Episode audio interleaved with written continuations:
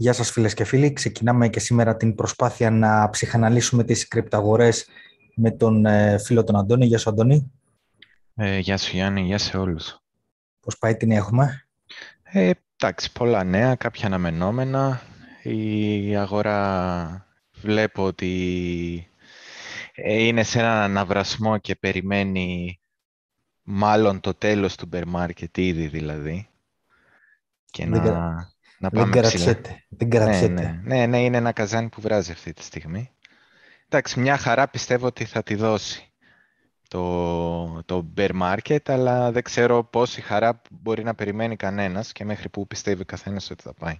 Εξαρτάται, εγώ νομίζω, από την έκθεση που έχει, γιατί παρακολουθώ γενικά έτσι με όσους μιλάω ή όσους διαβάζω online τι ψυχολογία έχουν ανάλογα με την έκθεσή τους. Και βλέπω ότι όλοι όσοι είναι all-in έχουν έναν εκνευρισμό και με το που δεν κρατιούνται να τσιμπήσει η τιμή και με το που λίγο αρχίζει να τσιμπάει βγαίνουν στα κάγκελα και φωνάζουν. Είδατε, μείνατε απ' έξω, δεν μπήκατε all-in, αυτό ήτανε, τελείωσε. Αυτό κάτι δείχνει, έτσι, όταν βλέπεις πολύ εκνευρισμό και ακραίες αντιδράσεις. Την αγορά θα έπρεπε κάποιος να την παίρνει πιο ψύχρεμα. Δηλαδή να λέει, ρε παιδί μου, ότι έχω ένα πλάνο, έχω αποφασίσει αυτό είναι το πλάνο μου, αυτή είναι η έκθεσή μου, σίγουρα δεν θα πιάσω τον απόλυτο πάτο, θα έχω ένα εύρος στις αγορές μου. Αν ο πάτος που έχω βάλει, αν ας πούμε οι τιμές που θέλω να αγοράσω δεν τις πιάσουμε, θα αναγκαστώ να αγοράσω πιο ψηλά. Αν έχω αγοράσει πιο ψηλά θα κάνω και πάμε πιο χαμηλά, θα κάνω υπομονή και κάποια στιγμή θα γυρίσει. Αλλά εφόσον υπάρχει ένα πλάνο θα πρέπει να υπάρχει ψυχραιμία. Εγώ όταν βλέπω στην αγορά να υπάρχει μια αναστάτωση και ένας εκνευρισμός και έτσι και λίγο σχόλια, κάποια πικρόχολα, κάποια θυμού, κάποια εμπεγμού και τα λοιπά, εγώ καταλαβαίνω και ότι μπαίνει πολύ το συναισθηματικό κομμάτι, οπότε κάτι συμβαίνει και θέλει παραπάνω ανάλυση. Και εκεί αρχίζω, ας πούμε, να ψαχουλεύω τι συμβαίνει. Ναι. Ωραία. Εντάξει, συμφωνώ και εγώ με αυτά που λες. Εγώ νομίζω ότι αυτός ο εκνευρισμός έρχεται από κόσμο ο οποίος μπήκε υπερβολικά νωρίς, που έκανε DCA από τα 60 και κάτω.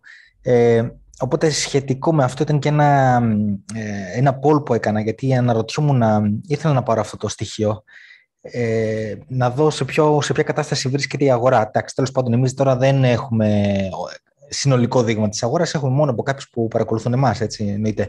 Οπότε δεν ξέρω κατά πόσο είναι αντιπροσωπευτικό, γιατί μάλλον δεν είναι, υποθέτω, αλλά έστω και έτσι ήθελα να πάρω μια εικόνα και έκανα αυτό το poll και συμμετείχαν αρκετά άτομα, πάνω από 1.000.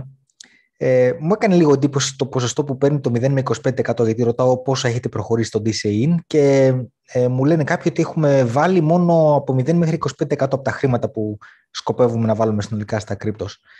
Εν τω μεταξύ αυτό δεν ξέρω και τι ποσοστό μπορεί να είναι ακριβώς 0. Ναι, αυτό έπρεπε να το διευκρινίζει. Ναι, γιατί εγώ είμαι στην πρώτη κατηγορία, αλλά είμαι στα ψηλά.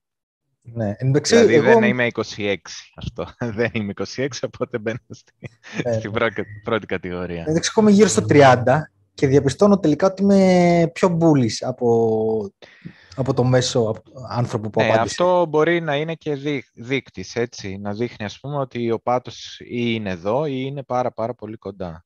Δηλαδή, αν θεωρήσουμε ότι το δείγμα υπάρχει, όπως λες αυτό, ότι το κοινό που σε παρακολουθεί, ας πούμε, όσον αν έχει προστατευτεί και υπάρχει λόγος που σε παρακολουθεί, άρα είναι πιο σφιχτοί όλοι πλέον, μετά από τόσες επιβεβαιώσεις, αλλά απ' την άλλη θα μπορούσαμε να το δούμε και σαν δείγμα ότι ο κόσμος φοβήθηκε και δεν αγόρασε, άρα αυτό θα ήταν ένα bottoming indicator, ας πούμε, μια ένδειξη ότι βρήκαμε bottom και κανένας δεν αγοράζει, γιατί είναι αυτό που λέγαμε ότι στο bottom όλοι θα φοβούνται ότι θα πάμε πιο κάτω και κανένας δεν θα αγοράζει. Οπότε έχει μια αξία να το δούμε και με αυτή την ανάγνωση, ξέρεις, να προβληματιστούμε κι εμείς. Μήπως ήταν το bottom? Ναι. Αντίστοιχα βλέπω, ας πούμε, ότι προχωρημένο DCA είναι από πάνω από τα μισά, δηλαδή είναι μόνο το 25%. Ναι. Είναι ενδιαφέρον. Εντάξει, αν και πιστεύω εγώ ότι αν το κάναμε το ίδιο ερώτημα, ας πούμε, στο κοινό, ας πούμε, κάποιο άλλο, ας πούμε, εντάξει, θα βλέπαμε πολύ διαφορετικά αποτελέσματα, πιστεύω. Ναι, και εγώ το πιστεύω αυτό. Εξαρτάται και σε ποιο λογαριασμό, ας πούμε. Μπορώ να σκεφτώ άλλους λογαριασμούς που θα είχαν τελείως διαφορετικά αποτελέσματα. Ναι. Ωραία, ωραία. Εντάξει, έχει ένα ενδιαφέρον πάντως. Όπως και να έχει, δηλαδή, το ποσοστό το πρώτο είναι πολύ μεγάλο, πάνω από τους μισούς.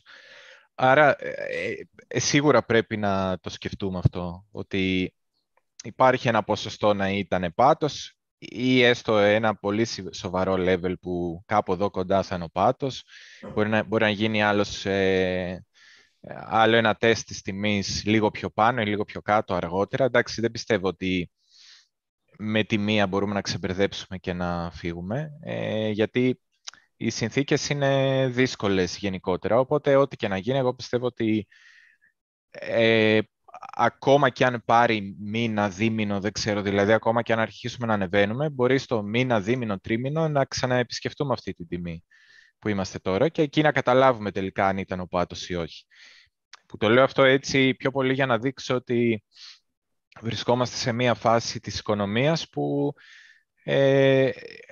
δεν είναι όπως άλλες φορές που μπορούμε εύκολα να πούμε ότι εντάξει μωρέ, ήταν μια μεγάλη διόρθωση, ένα bear market, γενικά όμως η οικονομία είναι μια χαρά, μου φαίνεται υπερβολικά καλή αυτή η τιμή που είναι και το ότι φτάσαμε μέχρι εδώ. Δηλαδή σκέψτε ότι εγώ, αν δεν έπαιζαν όλες αυτές οι μακροοικονομικές καταστάσεις, θα περίμενα ο πάτος να είναι, ξέρω εγώ, κάπου 22-24, δεν θα περίμενα να έχουμε φτάσει καν μέχρι εδώ. 21,5, δεν θα περίμενα να έχουμε φτάσει καν στα 17,600. Ναι, και είτε πέραν τις μακροοικονομικές ήταν και το θέμα του USD, έτσι, που έπαιξε πολύ ρολό για την αγορά των κρυπτών. Ναι, ναι, οπότε επειδή συνέβησαν όλα αυτά, γι' αυτό ακριβώς το λόγο, σε άλλες συνθήκες θα έλεγα εντάξει υπήρξε ένα άσχημο γεγονός στην αγορά και είδαμε ένα black swan, είδαμε ας πούμε κάτω από 20, black swan και τελείωσε, δεν μην περιμένετε να το ξαναδείτε ποτέ. Αλλά επειδή είναι γενικότερη κατάσταση έτσι στην οικονομία, εγώ θα περίμενα να ξαναδούμε έστω κοντινές τιμές. Ακόμα και αν δεν δούμε παρακάτω και διαπιστωθεί ότι τα 17.600 ήταν ο πάτος, θα περίμενα να δούμε πολύ πολύ πολύ κοντινές τιμές. Δηλαδή, νομίζω η πιο κοντινή που είδαμε ήταν 18.7, 18,7, κάπου εκεί, δεν θυμάμαι πράγμα. Ναι, ναι. Ναι, είναι λογικό να το ξανατεστάρει κάτω το... 18,6. Εγώ θα περίμενα να δούμε κάτω από 18 ή 18, να φτάσουμε πολύ κοντά. Μα πότε θα πάρεις ένα σήμα ότι ξέρεις μάλλον αυτό ήταν ο πάτος, αν πάει να το ξανατεστάρει και το κρατήσει. Εκείνη που θα πάρεις μια επιβεβαίωση. Ναι. Άρα λογικά το περιμένεις να ξαναπάει προς το κάτω, έστω για λίγο. Ναι. Εν πάση περιπτώσει, οι αγορές αυτή τη στιγμή, κυρίως στα bonds και στα equities, δηλαδή μετοχές και ομόλογα, και όταν λέω ομόλογα νομίζω κυρίως τα εταιρικά, έχουν μια τάση... να πιστεύουν ότι μάλλον θέλουν να προεξοφλήσουν το ότι φαίνεται ότι ο CPI θα είναι χαμηλότερος όταν θα βγει. Θα είναι χαμηλότερος γιατί βλέπουν, ας πούμε, ότι πέφτει, είχε μια διόρθωση το πετρέλαιο, κυρίως οι πηγές ενέργειας, και πιστεύουν ότι θα επηρεάσει. Επειδή ο CPI περιλαμβάνει και την ενέργεια, πιστεύω ότι θα επηρεάσει το CPI σε βαθμό που θα δούμε, ας πούμε, χαμηλότερο πληθωρισμό, άρα είναι ευκαιρία να τρέξουν. Τα commodities... Εγώ πολύ αμφιβάλλω γι' αυτό, γιατί αυτό που θα ανακοινωθεί τώρα, 13 Ιουλίου είναι η ημέρα της ανακοίνωσης, είναι ο πληθωρισμός Ιουνίου, δηλαδή ένας χρόνος από τον Ιούνιο, year του. 12 μήνες κινούμενοι που τελειώνουν, ας πούμε, τέλη Ιουνίου. Ναι. Μέσα στον Ιούνιο έγινε το all time high για τη βενζίνη, πετρέλαιο κτλ. Στις ΗΠΑ. Θυμάσαι που συστάγαμε το 7.11 που είχε το γαλόνι, 7.11. Ναι. Μέσα στον Ιούνιο έγινε το all time high. Οπότε δεν ξέρω. Δηλαδή η πτώση που υπάρχει στο πετρέλαιο έγινε επί Ιούλιο. Αν μπορεί να γίνει τελευταίες μέρες του Ιουνίου και κατά μεγαλύτερο διάστημα στον Ιούλιο. Άρα δεν νομίζω εγώ ότι μπορεί να περιμένουμε μικρότερες τιμές του CPI. Κοίτα, ακόμα και αν δούμε χαμηλότερες τιμές στο CPI, κάτσε κάπου το έχω, τώρα είναι στο 8,6. Ακόμα και αν δούμε χαμηλότερες τιμές, έχω πει ότι όσο δεν σπάει το structure, αυτή η δομή, και αν πάμε σε... ξέρω που θα φανεί καλύτερα.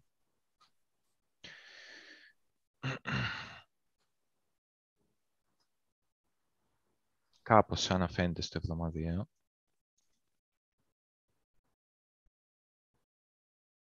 Μέχρι να σπάσει αυτή η δομή και χαμηλότερα να δούμε, δεν σημαίνει πολλά πράγματα. Δηλαδή θα μπορούσαμε ενδεχομένως, ή άμα θέλουμε να το πάρουμε πιο τεχνικά, βάζαμε εδώ ένα horizontal, και να πούμε άμα δεν σπάσει το 8,3, εντάξει, πρέπει οποιαδήποτε αισιοδοξία να είναι πολύ συγκρατημένη. Θεωρητικά θα μπορούσαμε να συνεχίσουμε να είμαστε σε uptrend και να βλέπαμε, ας πούμε, ότι πέφτει, αλλά έπεσε, ας πούμε, στο 8,4 και είναι higher low, υψηλότερο χαμηλό από το 8,3, άρα συνεχίζει το uptrend. Ακόμα και στο 8,3 να πέσει, πάλι δεν έχει σπάσει η δομή. Και κοίτα να δεις, σαν προάγγελος, έτσι να πούμε ότι όλες οι ανακοινώσεις που έγιναν για Ευρώπη ήταν αρνητικές. Δηλαδή, ο πληθωρισμός του Ιουνίου ήταν μεγαλύτερος από του Μαΐου σε όλη την Ευρώπη. Ναι, και ισχύει και αυτό που λες, γιατί στην ενέργεια υπάρχουν πολλές αγορές και το πετρέλαιο, νομίζω, έχει πέσει αρκετά, γύρω στο 30%. Αλλά το φυσικό αέριο στην Ευρώπη, γιατί οι αγορές είναι πολλές, έχει ανέβει 25%, μπορεί και παραπάνω. Επομένως, δεν είναι όλα άσπρο-μαύρο, υπάρχουν πολλά χρώματα ενδιάμεσα. Και εγώ πιστεύω ότι μπορεί να φτάσουμε και σε μια κατάσταση στην οποία να βλέπουμε μία πτώση του CPI λόγω ενέργειας, για παράδειγμα, αλλά το core inflation να συνεχίζει, που δεν περιλαμβάνει ενέργεια και τρόφιμα, να συνεχίζει να είναι ψηλό και να είναι αυτό που λένε να επιμένει, να είναι sticky. Και αυτό νομίζω κοιτάει η Fed. Και η Fed στο meeting που είχαν χθες είπε ότι πιστεύουν ότι βλέπουν ότι ο πληθωρισμός είναι περιχαρακωμένος, entrenched, και πιστεύουν δηλαδή ότι θα μείνει για πολύ καιρό ο πληθωρισμός αρκετά ψηλός, και γι' αυτό δεν βλέπουν μια αλλαγή στην πολιτική τους γρήγορα, και αυτό που ψιλοσυμφώνησαν, ας πούμε, στα πρακτικά, είναι ότι συνεχίζει να παίζει το σενάριο για 0,50 ή 0,75% αύξηση. Ναι. Στα πρακτικά που ανακοινώθηκαν χτες, βγήκαν χτες στη δημοσιότητα, δεν υπάρχει παραμικρή υπόνοια κολοτούμπας που λένε όλοι στην αγορά ότι η Fed θα κάνει κολοτούμπα και δεν την πιστεύουμε και τέτοια. Ίσα-ίσα νομίζω ήταν τέρμα χόκκις. Τέρμα. Και αυτό που λέει όμως η αγορά αυτή τη στιγμή στα χρηματιστήρια και στα κρύπτο είναι ότι δεν σε πιστεύουμε. Δεν σε πιστεύουμε, αυτό λένε. Θα κάνεις κολοτούμπα. Ναι, δεν σε πιστεύουμε, θα κάνεις κολοτούμπα. Ήδη έχουν βγει, σύμφωνα με το dot plot, υπάρχει τι περιμένει η αγορά ότι θα συμβεί, και οι προβλέψεις της αγοράς, όπως λένε κάποιοι περιπεκτικά, του Mr. Market, πιστεύουν ότι θα... άρχισαν να δείχνουν ότι το Νοέμβριο και μέσα στο 2023 θα έχουν γίνει λιγότερες αυξήσεις από αυτές που πίστευαν μέχρι τώρα. Άρα, επειδή είναι πιο μικρή η αύξηση που θα πρέπει να γίνει για να φτάσουμε, ας πούμε, εκεί που θα σταματήσει η Fed, πιστεύει η αγορά ότι από εδώ και πέρα θα αρχίσει, ακόμα και αν κάνει 0,50 αύξηση τώρα 27 του μηνός, πότε είναι το meeting, ακόμα και αν κάνει αύξηση Fed 27 του μηνός, 0,5% για παράδειγμα, μετά θα συνεχίσει με έναν πολύ ασθενή ρυθμό της τάξης του 0,25 και κάποια στιγμή μπορεί, ας πούμε, να σταματήσει κιόλας για ένα μεγάλο χρονικό διάστημα. Οπότε σου λέει δεν σε πιστεύουμε, Fed, κάποια στιγμή θα σταματήσεις να κάνεις αυξήσεις, μπορεί να κάνεις και pivot, να κάνεις και ποσοτική χαλάρωση, πιο αισιόδοξοι το πιστεύουν αυτό. Είναι αυτό που λέμε κάθε εβδομάδα, αλλά τώρα φαίνεται να υλοποιείται κιόλας. Αυτό αρχίζει να φαίνεται πάρα πολύ στην αγορά. το σενάριο ότι η αγορά έχει αρχίσει να το βλέπει πολύ θετικά. Εδώ φαίνεται και στο chart, άμα δούμε Nasdaq 100 και SPX, Standard & Poor's 500, ο δείκτης δείχνει ότι πάει να κλείσει μία εβδομάδα με bullish engulf, δηλαδή με ένα κερί που αγκαλιάζει το όλο το προηγούμενο το αρνητικό, και έχει κλείσει και αρκετές εβδομάδες πτώσης και sideways και πλάγιας κίνησης πάνω στο support. Οπότε, εμένα αυτό μου λέει ότι η αγορά αυτή τη στιγμή θέλει ένα relief rally. Και θεωρώ πάρα πολύ πιθανό να γίνει αυτό το relief rally. Θα πούμε και τα σενάρια στο bitcoin, τι σημαίνει αυτό, οπότε ο καθένας να σκεφτεί στα άλλα τι σημαίνει. Εγώ ήδη από χθες περίμενα να ξεκινήσει. Βέβαια, άμα κάποιος παρακολουθεί τι γίνεται στις αγορές spot και perpetual, θα δει ένα συγκεκριμένο ανταλλακτήριο ότι τσιμπάει ίσα-ίσα λίγο τις τιμές πάνω στο resistance για να δει, αν θα ακολουθήσουν οι υπόλοιποι ή για να προκαλέσει, να δει αν τα stop losses είναι κοντά, για να γίνουν κάποια liquidations για να πάμε, ας πούμε, στο επόμενο επίπεδο πιο ψηλά, να αρχίσουν όλοι, ας πούμε, να μπαίνουν σε κατάσταση ρίσκων, πάντα βέβαια κοιτώντας και ακολουθώντας τον SPX, αλλά είναι χαρακτηριστικό και δεν βλέπω κάτι, ξέρεις, δεν βλέπω κάτι οργανικό. Βέβαια, επειδή δεν έχω ξαναζήσει παρόμοια φάση bear market bottom, δεν ξέρω αν συνέβαινε το ίδιο στο προηγούμενο bottom του 18, δηλαδή να μην κουνιέται τίποτα και να υπάρχει ένα ανταλλακτήριο που ψιλοτσιμπάει λίγο τις τιμές για να προκαλέσει, ας πούμε, το πρώτο pump από το οποίο θα ξεκινήσει σε βάθος χρόνου το επόμενο bull market. Είναι το μόνο χαρακτηριστικό, το στοιχείο, ας πούμε, που μου λείπει, το δεδομένο που μου λείπει. Πιστεύω όμως ότι μάλλον δεν λειτουργεί έτσι η αγορά και είναι λίγο πιο φτιαχτό, γιατί υπάρχει αυτό το θέμα ότι αυτή τη στιγμή θα πάμε και στα charts. Η αλήθεια είναι, σήμερα ήθελα να ξεκινήσω από τα charts, αλλά αφού πιάσαμε την κουβέντα, άντε να εξηγήσουμε λίγο το γιατί και μετά να δείξουμε το πώς και το πού πάμε. Η αγορά φαίνεται αυτή τη στιγμή, για να το πούμε έτσι πιο ξεκάθαρα, στα commodities ότι προεξοφλεί μία ύφεση. Γι' αυτό βλέπουμε όλα τα commodities να πέφτουν. Commodities όπως ο χαλκός πέφτουν όταν περιμένουμε την οικονομία να μπει σε ύφεση. Είτε αυτά είναι βιομηχανικά μέταλλα. Ναι, και πολλά άλλα μέταλλα και πολλά άλλα commodities πέφτουν σε περίοδους που περιμένουμε ύφεση. Οπότε τα commodities έχουν αρχίσει να προεξοφλούν μια ύφεση και η ενέργεια που έπεσε είναι επειδή έκανε ένα τεράστιο ράλι και κάπου, ας πούμε, όπως και σε μεγάλο... Το πετρέλαιο έπεσε, η ενέργεια... Το πετρέλαιο κυρίως. Τώρα δεν ξέρω, νομίζω είναι κάπου στα 90 ή στα...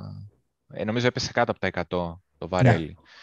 Ναι. Κάποιοι περιμένουν ότι θα πάει στα 65, εγώ δεν περιμένω να πάει τόσο χαμηλά.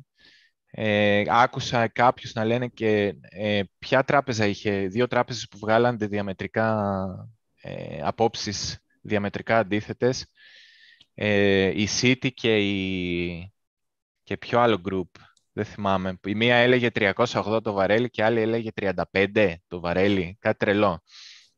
Δεν πιστεύω ότι θα δούμε τέτοιες κινήσεις. Εντάξει, εγώ πιστεύω ότι και τα commodities γενικότερα απλά προεξοφλούν μία ύφεση. Κάτσε να βρω λίγο τις ημερομηνίες να σας πω κιόλας. 6 του μηνός χθες ήταν το FOMC Minutes. 13 είναι η ανακοίνωση στο CPI. 8 του μηνός, αύριο, είναι τα unemployment rates. Ναι, στην Αμερική. Ναι. Αν ανέβει το unemployment rate και υπάρχουν... ψήθυροι, μισό να το βρω, ότι αύριο θα ανακοινωθούν αρνητικά payrolls. Τι είναι τα payrolls? Τα payrolls είναι non-farm payroll reports, NPR, πώς λέγονται, NFPs, non-farm payrolls, NFPs. Για όποιον θέλει να το διαβάσει, είναι εδώ στο Investopedia, Non-Farm Payroll Report. Αυτά δείχνουν πώς πάει μια οικονομία, επηρεάζουν πάρα πολύ αυτούς που κάνουν trading forex και ο συνδυασμός να αυξάνεται η ανεργία, μισό κάπου το είχα δει, αν αυξάνεται η ανεργία, decline στα jobs, δείχνει, ρε παιδί μου, και τα payrolls είναι αρνητικά. Αυτό δείχνει ουσιαστικά ότι υπάρχει αδυναμία στην οικονομία. The US economy isn't growing. Δεν μεγαλώνει η αμερικανική οικονομία. Δεν ξέρω αν έχει αυτό σχέση και με το ράλι που είχε το USD. Δηλαδή, μήπως κάποιοι ξέρουν τι θα ακολουθήσει και είναι λίγο buy the rumor, sell the news. Δεν ξέρω. Θα το μάθουμε αύριο. Δεν ασχολούμαι με Forex, οπότε έχει πολύ μεγάλο ενδιαφέρον για μένα η αυριανή ημέρα να δω τι θα συμβεί. Κοίτα, υπάρχει πολύ μεγάλη περίπτωση. Η αμερικανική οικονομία είναι ήδη σε ύφεση. Ας πούμε, εγώ το είπα πριν δύο εκπομπές αυτό, το είπα για πρώτη φορά. Επειδή το πρώτο τρίμηνο ήταν αρνητικό, μείον 1,6% στο GDP, και το δεύτερο τρίμηνο θα ανακοινωθεί τώρα 28-29 Ιουλίου ανακοινώνεται. Και κατά πάσα πιθανότητα θα είναι και αυτό αρνητικό. Ναι. Οπότε αύριο είναι και αύριο είναι το unemployment rate και άμα ξέρουμε ότι υπάρχει και manufacturing job decline, αυτό ουσιαστικά επηρεάζει αυτό το δείκτη, τον NFP, και αν τα payrolls είναι negative, τότε αυτό δείχνει, ρε παιδί μου, ότι η οικονομία μάλλον δεν μεγαλώνει, ίσως να πηγαίνει και σε ύφεση. Αυτά θα τα μάθουμε αύριο και για τα payrolls, αλλά και για τα unemployment rates. Μετά 13 είναι ο CPI που είπες, 15 είναι consumer expectations, δηλαδή τι περιμένει ο καταναλωτής. Εκεί θα καταλάβουμε αν το demand έχει καταστραφεί. Προφανώς και έχει, από εκεί φαίνεται ότι πέφτουν και πολλά commodities. Και μετά αρχίζει το πανηγύρι. Κατά τις 19 Ιουλίου αρχίζει το μεγάλο πανηγύρι, γιατί ξεκινάνε τα earnings να βγαίνουν για το Q2. Ναι, τα κέρδη των επιχειρήσεων. Ναι. Τα κέρδη των επιχειρήσεων για το δεύτερο τρίμηνο του έτους, τα οποία εκεί πιστεύω ότι θα είναι αρνητικά, και οι 27, αν βγουν αρνητικά earnings, εννοείται περιμένετε, άρα από 19 του μηνός και μετά που θα βγαίνουν τα earnings, αν αρχίσουν να βγαίνουν αρνητικά earnings, να περιμένετε το χρηματιστήριο να έχει μια πτώση.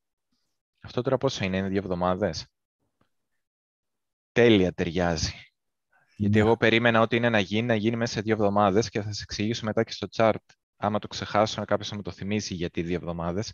Ταιριάζει απόλυτα με την ιστορική εβδομάδα που σκέφτομαι εγώ εδώ και καιρό.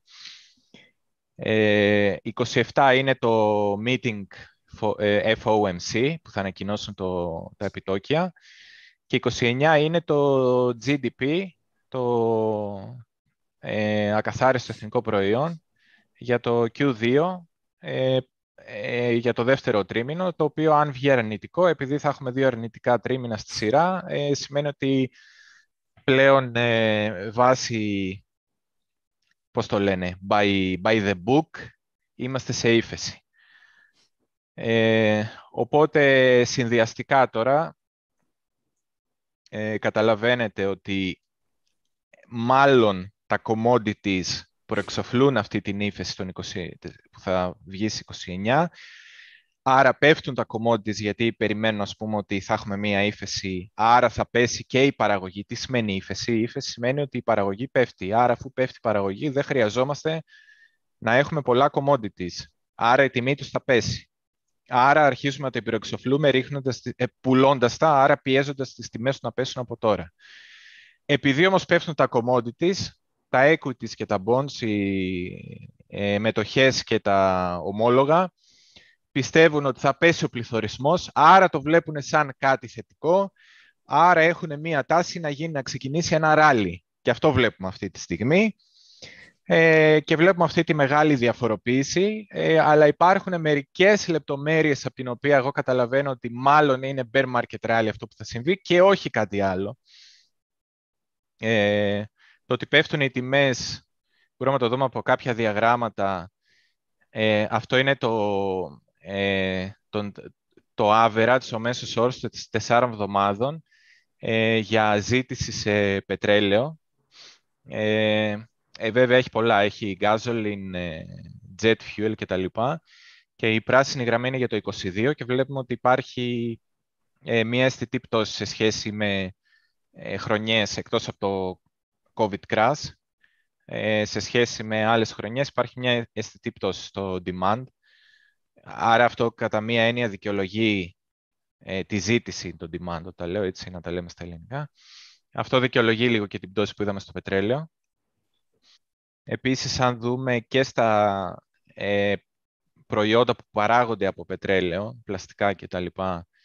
Βλέπουμε εδώ και εδώ νομίζω βλέπουμε το supply, US products supplied. Εδώ βλέπουμε ότι και αυτά έχουν αρχίσει το supply να πέφτει, άρα αυτό μας δείχνει ότι στην παραγωγή υπάρχει μία μείωση, άρα δεν υπάρχει κατανάλωση. Έπεσε, ναι, αλλά έπεσε ως ένα σημείο και μετά να αρχίζει να αναβαίνει. Ναι, αυτό εντάξει, εμένα με προδιαθέτει πιο πολύ ότι και, αν πέφτει και το supply, σημαίνει μάλλον πιο πολύ ότι η εικόνα πάει προς μία ύφεση, παρά σε οτιδήποτε άλλο. Και εκεί που βλέπεις όμως τη διαφορά και λες, εντάξει, πέφτει ρε παιδί μου, άρα θα πέσει ο πληθωρισμός, άρα όλα καλά, αυτό δεν θέλαμε να καταφέρουμε. Ναι, αλλά μετά βλέπεις τι συμβαίνει και στα futures, στο crude, στο αργό πετρέλαιο. Και εδώ είναι το γράφημα που δείχνει του 1 μήνα μείον των 2 μηνών τα futures. Και βλέπουμε ότι υπάρχει ένα backwardation, έτσι λέγεται, δηλαδή τα futures του 1 μήνα έχουν μεγαλύτερη τιμή από το να αγοράσεις πετρέλαιο σε 1 μήνα, έχει πιο μεγάλη τιμή από το να αγοράσεις πετρέλαιο σε 2 μήνες. Άρα τι σου λέει η αγορά? Σου λέει η αγορά ότι εγώ θέλω σήμερα το πετρέλαιο και το αγοράζω σε οποιαδήποτε τιμή, το έχω ανάγκη. Και σου υπόσχομαι ότι στο μέλλον θα είναι πιο φτηνό. Το θέλω όμως σήμερα.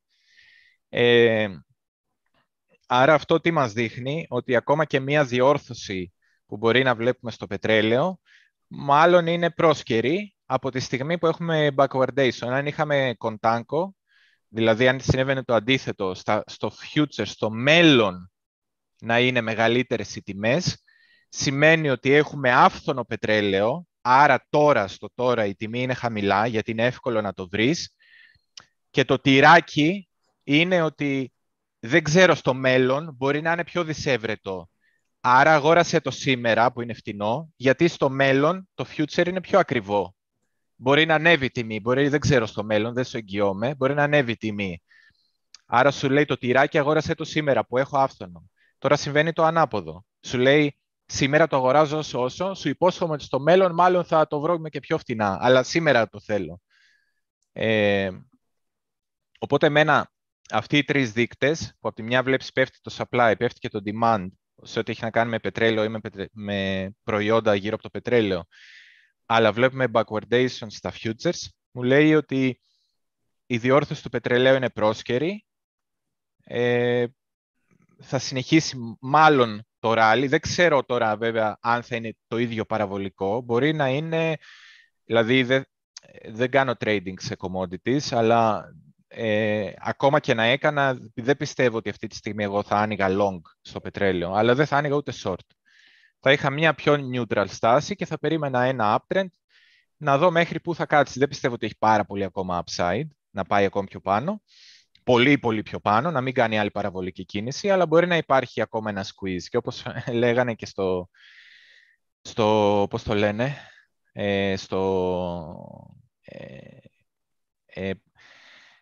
πώς τους λέγανε ρε αυτούς στο Reddit που κάνανε trade τις μετοχές του GameStop. Wall Street Bets, αυτούς λες. Ναι, ναι, αυτοί είχαν κάνει ένα thread που λέγανε, ξέρω εγώ, δεν θυμάμαι ακριβώς τώρα, θα το κάνω λίγο paraphrase, που λέγανε ότι μετά το squeeze έρχεται το squoze. Ή άμα γίνει squeeze, άμα δεν έγινε squeeze, να προσέξεις να μην γίνει squoze.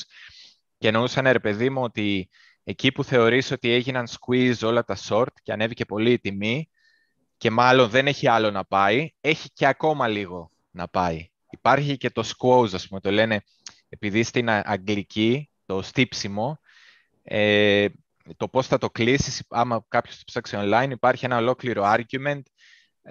Αν το squeeze πρέπει να κλείνεται και στον αόριστο σαν squeeze, πρέπει να γίνει squoze και τα λοιπά, αλλά το χρησιμοποιούν, ρε παιδί μου, σαν έκφραση για να πούνε ότι στις αγορές μετά το πολύ πάνω έχει, που έγιναν όλοι squeeze, έχει και άλλο που είναι το squoze. Μάλιστα. Και πιστεύω ότι το ίδιο είναι και προς τα κάτω. Οπότε και στον πάτο, εγώ θα έλεγα, εκεί που πιστεύεις ότι όλοι έγιναν squeezed και δεν έχει άλλο, πρόσεχε γιατί υπάρχει και squoze. Έχει και ακόμα λίγο. Ναι, ναι. Οπότε σε γενικές γραμμές αυτό πιστεύω ότι γίνεται αυτή τη στιγμή με την αγορά. Έτσι κιόλας για να το παντρέψουμε με μερικά άλλα πράγματα. Επίσης, το θετικό κλίμα σε σχέση με την ενέργεια και ότι θα βρεθεί λύση και θα πέσει ο πληθωρισμός και τα λοιπά, έχει να κάνει εν μέρη γιατί έχει ανακοινωθεί και μία επίσκεψη του Biden στη Σαουδική Αραβία για να μιλήσουν, ας πούμε, για την παραγωγή του πετρελαίου και αν μπορεί αυτή να αυξηθεί για να βρεθεί supply, να βρεθεί προσφορά, να βρεθούν περισσότερα βαρέλια αναμέρα. Βέβαια, η OPEC είχε ανακοινώσει εδώ και καιρό ότι δεν έχουμε μεγάλα περιθώρια, νομίζω το είχαμε πει και στο προηγούμενο live, δεν έχουμε μεγάλα περιθώρια να αυξήσουμε την παραγωγή μας. Άρα νομίζω είναι περισσότερο παιχνίδι εντυπώσεων αυτό που θα πάει ο Biden στη Σαουδική Αραβία, παρά οτιδήποτε άλλο. Και, παιχνίδι εντυπώσεων και αν πάει, γιατί εγώ είχα δει ότι δεν ήταν τελειωμένη, δεν ήταν σίγουρο ότι θα πάει, είναι απλά σε συζητήσεις. Ναι. Αλλά δεν νομίζω και εγώ να έχει τίποτα θέμα ουσίας αυτό το ταξίδι.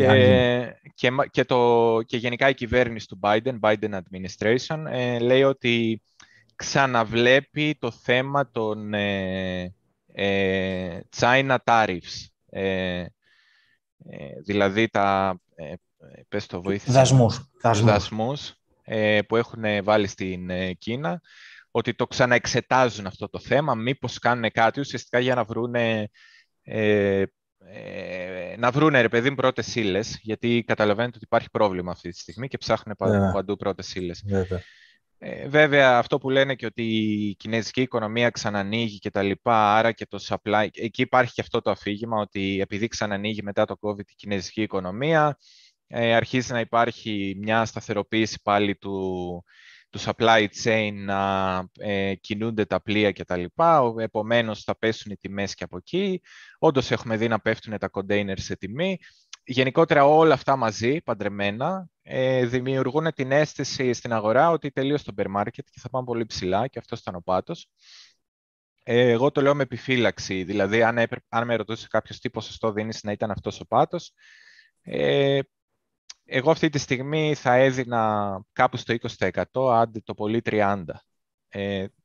Μπορεί να πέφτω έξω, έτσι, δεν είμαι γκουρού, αλλά αν δεν δω ένα τεστ, δεν σημαίνει ότι τώρα, δηλαδή, αν έκανε μία κίνηση αγορά, περνούσε καιρός, ξαναγυρνούσαμε και τεστάραμε μία τιμή κοντινή και πιο πάνω, παρότι δεν θα ξανατεστάραμε τον πάτο, επειδή θα υπήρχε μια ιστορικότητα σε σχέση με το τι έκανε η τιμή, ξαναγύρισε και βρήκε στήριξη και μάλιστα πιο ψηλά και συνέχισε προς τα πάνω, θα ανέβαζα το ποστό μου και θα έλεγα, παιδιά, ξέρω εγώ, τώρα είμαι 80% σίγουρος ότι τελικά εκείνος ήταν ο πάτος, εκ των υστέρων, ναι.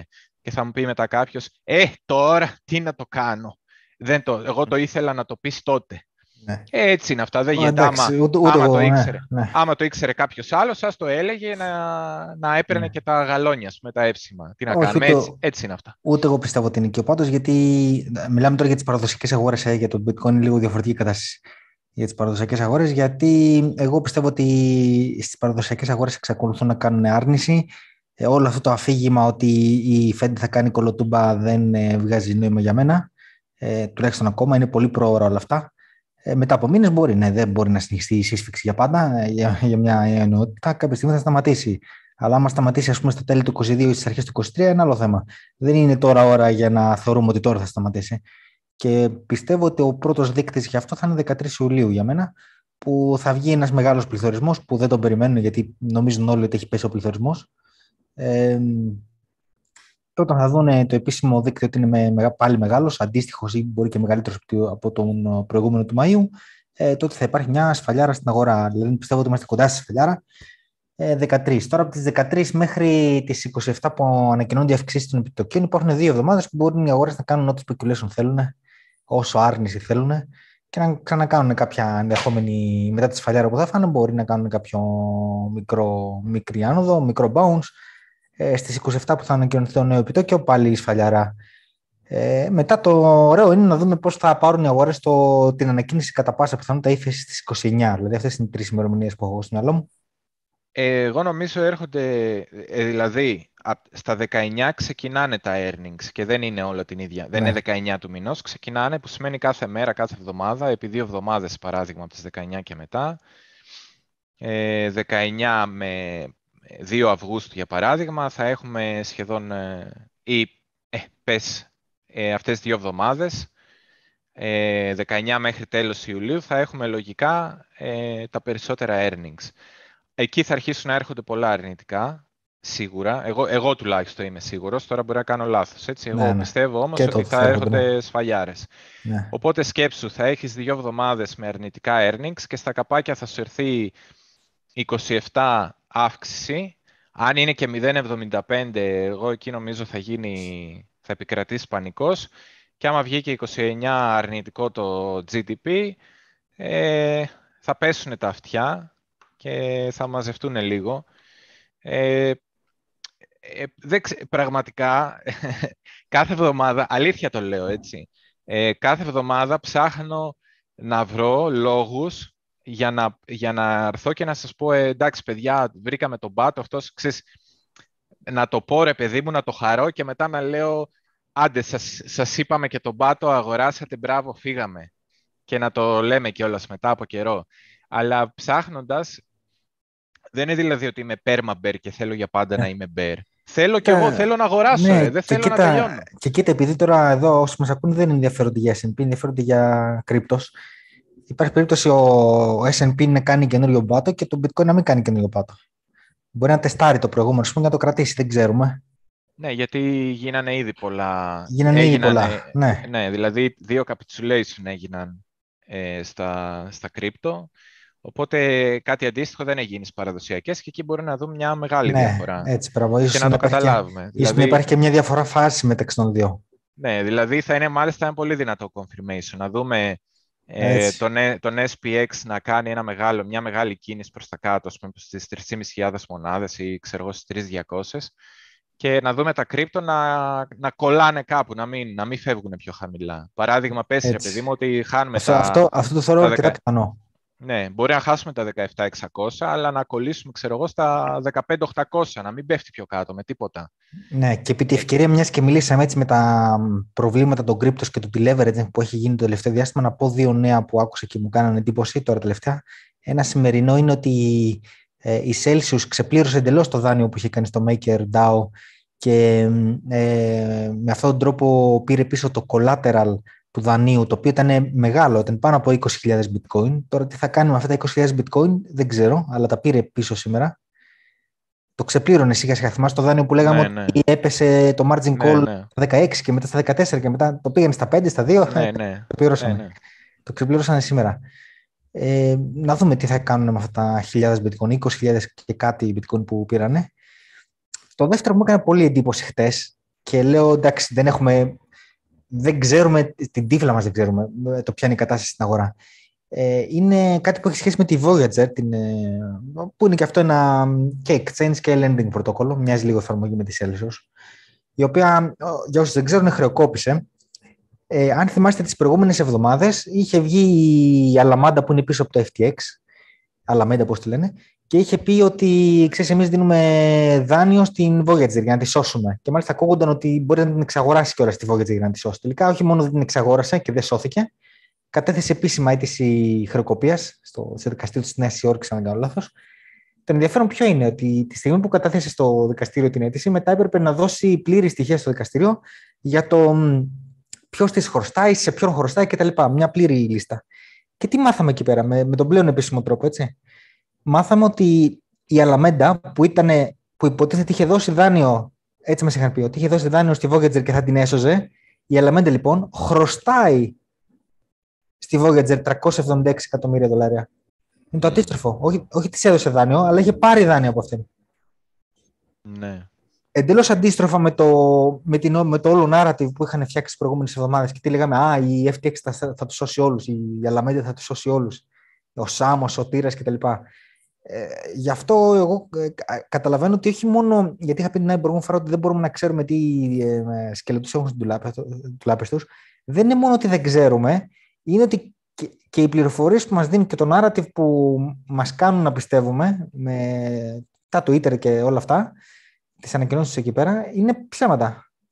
Μας δίνουν λάθος εικόνα, ψέματα, ψεύτικη. Ναι, και μάλιστα είπε και ο Σάμ από την FTX ότι μην ανησυχείτε, έχουμε 2 billion για να συγκρατήσουμε, ας πούμε, οποιαδήποτε κρίση ρευστότητας υπάρχει στην αγορά. Και εμένα μου κάνει εντύπωση, γιατί αν έχει δείξει κάτι η πρόσφατη ιστορία είναι ότι όποιος μιλάει για χρήματα και τιμές, μάλλον έχει πρόβλημα ή κάτι συμβαίνει. Δεν θέλω να ακούω CEO σε μεγάλα ανταλλακτήρια project και τα λοιπά να μιλάνε για ρευστότητα και τιμές. Θεωρώ ότι είναι κακός δείκτης. Γιατί δηλαδή να βγαίνει και να σου λέει έχουμε 2 δις και ok, όλα καλά. Και είχε δώσει και μια συνέντευξη που έλεγε κιόλας για τοποθετήσεις της FTX σε κάποια project και ότι πώς το λένε, τσεκάρουν ας πούμε κάθε fund το οποίο χρειάζεται ρευστότητα αυτή την περίοδο για να δουν αν πρέπει να προσφέρουν ρευστότητα. Κάτι δεν κολλάει με αυτούς, γιατί φτιάξανε μια εικόνα σαν να είναι Σωτήρας στον πάντον. Ναι, ναι, και λέει, και έλεγε ο Σάμα, το βλέπουμε και επενδυτικά εννοείται, αλλά σκοπός μας είναι να σταματήσουμε και αυτό το contagion, ας πούμε, αυτό τη μεταδοτικότητα του φαινομένου έλλειψης ρευστότητας που υπάρχει στην αγορά. Και γενικά δεν μου αρέσουν αυτές οι συνεντεύξεις εμένα. Δηλαδή, όταν κάνεις μία δουλειά, ξέρεις τη δουλειά σου, κάνεις αυτό που είναι να κάνεις, δεν βγαίνεις να δώσεις συνέντευξη πάνω σε αυτό, να μιλείς για χρήματα, να μιλείς για τιμές, για τοποθετήσεις. Δεν χρειάζονται. Όσες φορές έγινε, είδαμε που κατέληξε. Όποιο project άρχισε να μιλάει για τιμές και ρευστότητα, είδαμε που κατέληξε και δεν θέλω εγώ να ακούω τέτοια πράγματα. Εγώ σκέφτομαι ότι αν ζούμε σε ένα simulation, ξέρεις τώρα τη θεωρία που λέμε τώρα. Αν, δεν λέω ότι πιστεύω, λέω ότι αν ζούσαμε σε ένα simulation, ένα φαντασμαγορικό τέλος του bear market, γενικά του κύκλου αυτού, και ένα capitulation φαντασμαγορικό όμως, θα ήταν να πέσει η FTX, η Alameda, που υποτίθεται θα ήταν ο σωτήρας των πάντων. Ναι. Θα ήταν το απόλυτο capitulation. Το απόλυτο capitulation, ναι. Τέλος πάντων. Και πάντως να πούμε και το εξής, ναι, κάτι που είδα σήμερα. Τώρα θεωρώ ότι μέσα στις άκρες είναι έγκυρο, δεν ξέρω, δεν παρακολουθώ, γιατί θα σας δείξω κάτι που το είδα και εγώ στο Twitter, δεν ξέρω κατά πόσον, δεν τα παρακολούθησα πορτοφόλια εγώ ίδιος. Αυτό που ξέρω, επειδή κάποιος είχε κάνει πρωτήτερα την έρευνα, ότι οι περισσότεροι λογαριασμοί, τα περισσότερα πορτοφόλια της Celsius που είχαν Ethereum, ήταν συνδεδεμένα με FTX και γενικά η FTX κάνει πολύ παιχνίδι τις τελευταίες μέρες, μη πω εβδομάδες. Τώρα που φαίνεται ότι μάλλον θα ξεκινήσει ένα relief rally, υπήρχαν πάρα πολλές μεταφορές μεγάλων ποσών Ethereum σε FTX. Πώς λένε, take it with a grain of salt. Δεν ξέρω τώρα... Εντάξει, τώρα θα βγει κάποιος και θα πει είναι spoofing αυτό, δηλαδή το κάνουν επίτηδες για να τρομάξουν τον κόσμο. Δεν πιστεύω ότι είναι spoofing.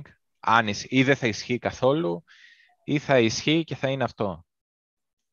Να τα στείλανε απλά για spoofing, λίγο δύσκολο μου φαίνεται, γιατί το παντρεύω με άλλες κινήσεις που γίνονται από FTX. Δηλαδή η ίδια η FTX είναι αυτή που τσιμπάει λίγο την τιμή, αλλά δεν φαίνεται να αγοράζει και spot συνεχόμενα. Ναι, φαίνεται ότι κάνει μικρές τακτικές. Κάτι... Ναι.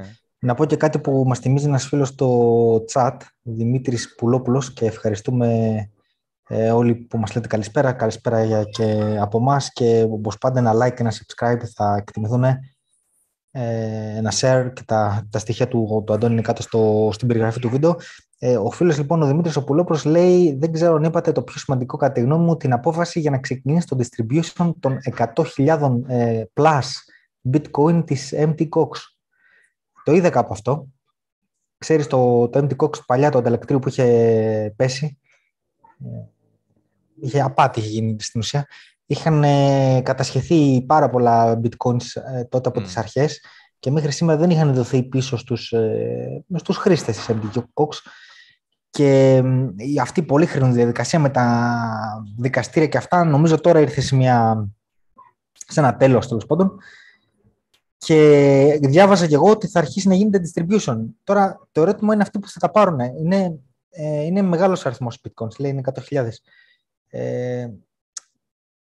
Τι λες θα κάνουν, δεν ξέρω. Αυτή είναι προφανώς για να ήταν στην Mt. Gox, αυτή ήταν πολύ παλιή. Έτσι, υποθέτω ότι είναι ακόμα στην αγορά και πιθανόν κάποιοι από αυτούς είναι ήδη φάλαινες. Ή τέλος πάντων, αν δεν είναι φάλαινες, μπορεί να έχει ο καθένας από 100-200 bitcoins. Ναι. Δεν ξέρω πώς λέγονται, πώς χαρακτηρίζονται με 100-200, αλλά είναι άνθρωποι που είναι πολύ παλιά στην αγορά. Ακόμα και αν είχαν χάσει δηλαδή, κάποια bitcoin στην Mt. Gox, λογικά θα είχαν άλλα ή θα είχαν ξαναγοράσει, γιατί είχαν την ευκαιρία σε πολύ χαμηλές τιμές. Δεν ξέρω τώρα αυτό πώς μπορεί να επηρεάσει την αγορά. Δηλαδή, αυτοί να τα πάρουν στα χέρια τους και να πάνε να τα κάνουν dump αμέσως. Δεν νομίζω. Εσύ τι λες? Λίγο δύσκολο μου φαίνεται. Τώρα δεν ξέρω τι να σου πω. Εντάξει, εμένα μου φαίνεται απλά ότι αν τα μοιράσουν τώρα είναι απλά βολική περίοδος γιατί είναι χαμηλή τιμή, οπότε τη βγάζουν και αυτοί πιο φτηνά, έτσι, δηλαδή να τα δώσουν πίσω σε μια πιο χαμηλή τιμή. Σαν να ξεπληρώνουν το χρέος τους σε μια πιο ευνοϊκή περίοδο είναι. Έτσι, νομίζω ότι τα bitcoins υπήρχαν ας πούμε, σε κάποιο πορτοφόλι το οποίο είχε δεσμευτεί. Δεν νομίζω ότι έχει γίνει κερδοσκοπικό παιχνίδι. Δεν ξέρω τώρα αυτοί τι κουμάντο κάνανε, γιατί άμα τα είχαν τόσο πολύ καιρό γιατί τα κρατούσανε. Τα είχαν οι αρχές. Τα κρατούσαν γιατί δεν είχε τελειώσει η διαδικασία νομικά και τέτοια. Τρέχουν μια περίεργη ιστορία. Εντάξει, οκ. Τότε αλλάζει. Κοίταξε, το θέμα είναι ποιοι είναι αυτοί που θα τα πάρουν στα χέρια τους αυτά. Έτσι. Είναι κάποιοι άνθρωποι οι οποίοι, ξέρω εγώ, μετά το Mt. Gox συγχαθήκανε το χώρο και φύγανε από τα κρύπτος και άρα να πεις ότι θα τα πάρουν τώρα στα χέρια τους και θα τα κάνουν dump αμέσως γιατί δεν θέλουν να ασχολούνται. Δεν νομίζω. Εγώ νομίζω, δηλαδή, όσους έχω ακούσει που να μου λένε ότι έχασα στο Mt. Gox είναι άτομα βαθιά χωμένοι στα κρύπτος που παρόλο που χάσανε πολλά στο Mt. Gox έχουν πάρα πολλά όμως. Ναι. Ναι, τώρα λίγο δύσκολα να τα σκοτώσουν. Ναι. Δεν τα σκοτώσουν πιστεύω και εγώ, τα κρατήσουν. Οπότε από αυτή την οπτική δεν πιστεύω ότι θα υπάρξει dump επειδή θα τα πάρουν σιγά. Εγώ στη θέση τους πάντως θα τα κρατούσα σε αυτή την τιμή. Ο φίλος ο Νίκος λέει τι έγινε ρε παιδιά, από 14 πάμε σε relief rally. Φίλε Νίκο, έκανα ολόκληρο λόγο έβγαλα στην προηγούμενη φορά ότι γιατί πιστεύω ότι δεν θα πάμε στα 14. Ότι το είδαμε το ελάχιστο ήδη ή αν τα τεστάρουμε θα φύγουμε πολύ κάτω, αλλά τα 14 που τα λένε όλοι δεν θα βγουν, γιατί δεν μπορεί να τα λένε όλοι. Δηλαδή όλοι οι αποτυχημένοι που ό,τι είπαν πέσανε έξω 100%. Δεν μπορεί τώρα να πέσουν μέσα που λένε 14. Αυτό είναι το επιχείρημά μου. Ολόκληρο λόγο έβγαλα. Για δες λίγο, το έχασες μάλλον. Δεν παρακολουθούν αυτοί. Εγώ βασικά περίμενα σήμερα να έρθουν αρκετοί angry εγκλωβισμένοι, θυμωμένοι εγκλωβισμένοι. Ναι. Βλέπω κανένα δυο-τρεις μας τίμησαν. Ναι. Ήρθανε να πούνε, γιατί μας θεωρούν perma bears, οπότε ήρθανε ρε παιδί μου να βγάλουν λίγο το άχτι τους. Δεν πειράζει. Και είμαστε και για σας εδώ. Για να νιώσετε λίγο καλύτερα. Άσε που και να γίνει το πιο πιθανό σενάριο που συμφωνούμε και οι δύο είναι να ξανατεσταριστούν τα προηγούμενα lows, τα 17 κάτι. Επίσης, εμείς ήδη και από την προηγούμενη φορά, δεν θυμάμαι αν το λέγαμε και από την πιο προηγούμενη, αλλά την προηγούμενη λέγαμε ότι σαν να φαίνεται τα commodities να υποχωρούν. Επομένως αυτό μπορεί να ερμηνευτεί και μάλιστα στο Twitter πριν αρκετό καιρό, μπορεί 2-3 εβδομάδες εγώ είχα ποστάρει ότι θα μπορούσε να συμβεί ένα relief rally και το είχα δώσει κάπου μέχρι τα 28.000.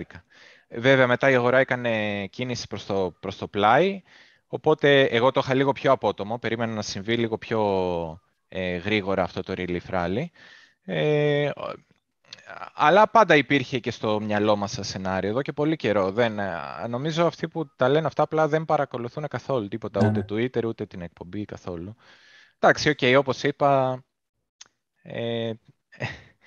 αστειευόμενος, καλό είναι, δεν πειράζει. Εμένα κάτι μου δείχνει αυτό, όταν βγαίνουν οι αγριεμένοι ας πούμε, και έρχονται να βγάλουν το άχτι τους. τους βοηθάμε και λίγο να ξεδώσουν και εμείς παίρνουμε και λίγο feedback από το τι συμβαίνει στην αγορά. Οπότε win-win, όλοι κερδίζουμε. Ναι, ναι. Άντε να δούμε και λίγο, δεν ξέρω, καμιά άλλη ερώτηση από το chat αν θες να πιάσεις, για να δούμε λίγο και πάνω στο chart τι συμβαίνει. Μάλλον όχι. Πάμε λίγο στο chart. Βασικά, άντε να ξεκινήσουμε από τα μεγάλα.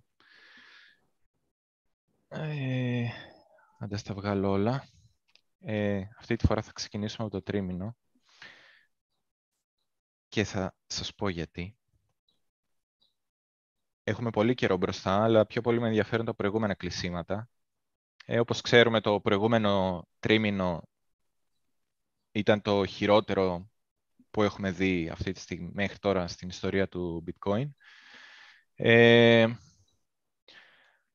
Τώρα εμένα, αυτό βέβαια τι μου λέει, υπήρχε μια μεγάλη πτώση, πάρα πολύ μεγάλη, και μετά από πολύ μεγάλη πτώση, σχεδόν πάντα, θα δούμε και μια ανακούφιση, ας πούμε, και εδώ.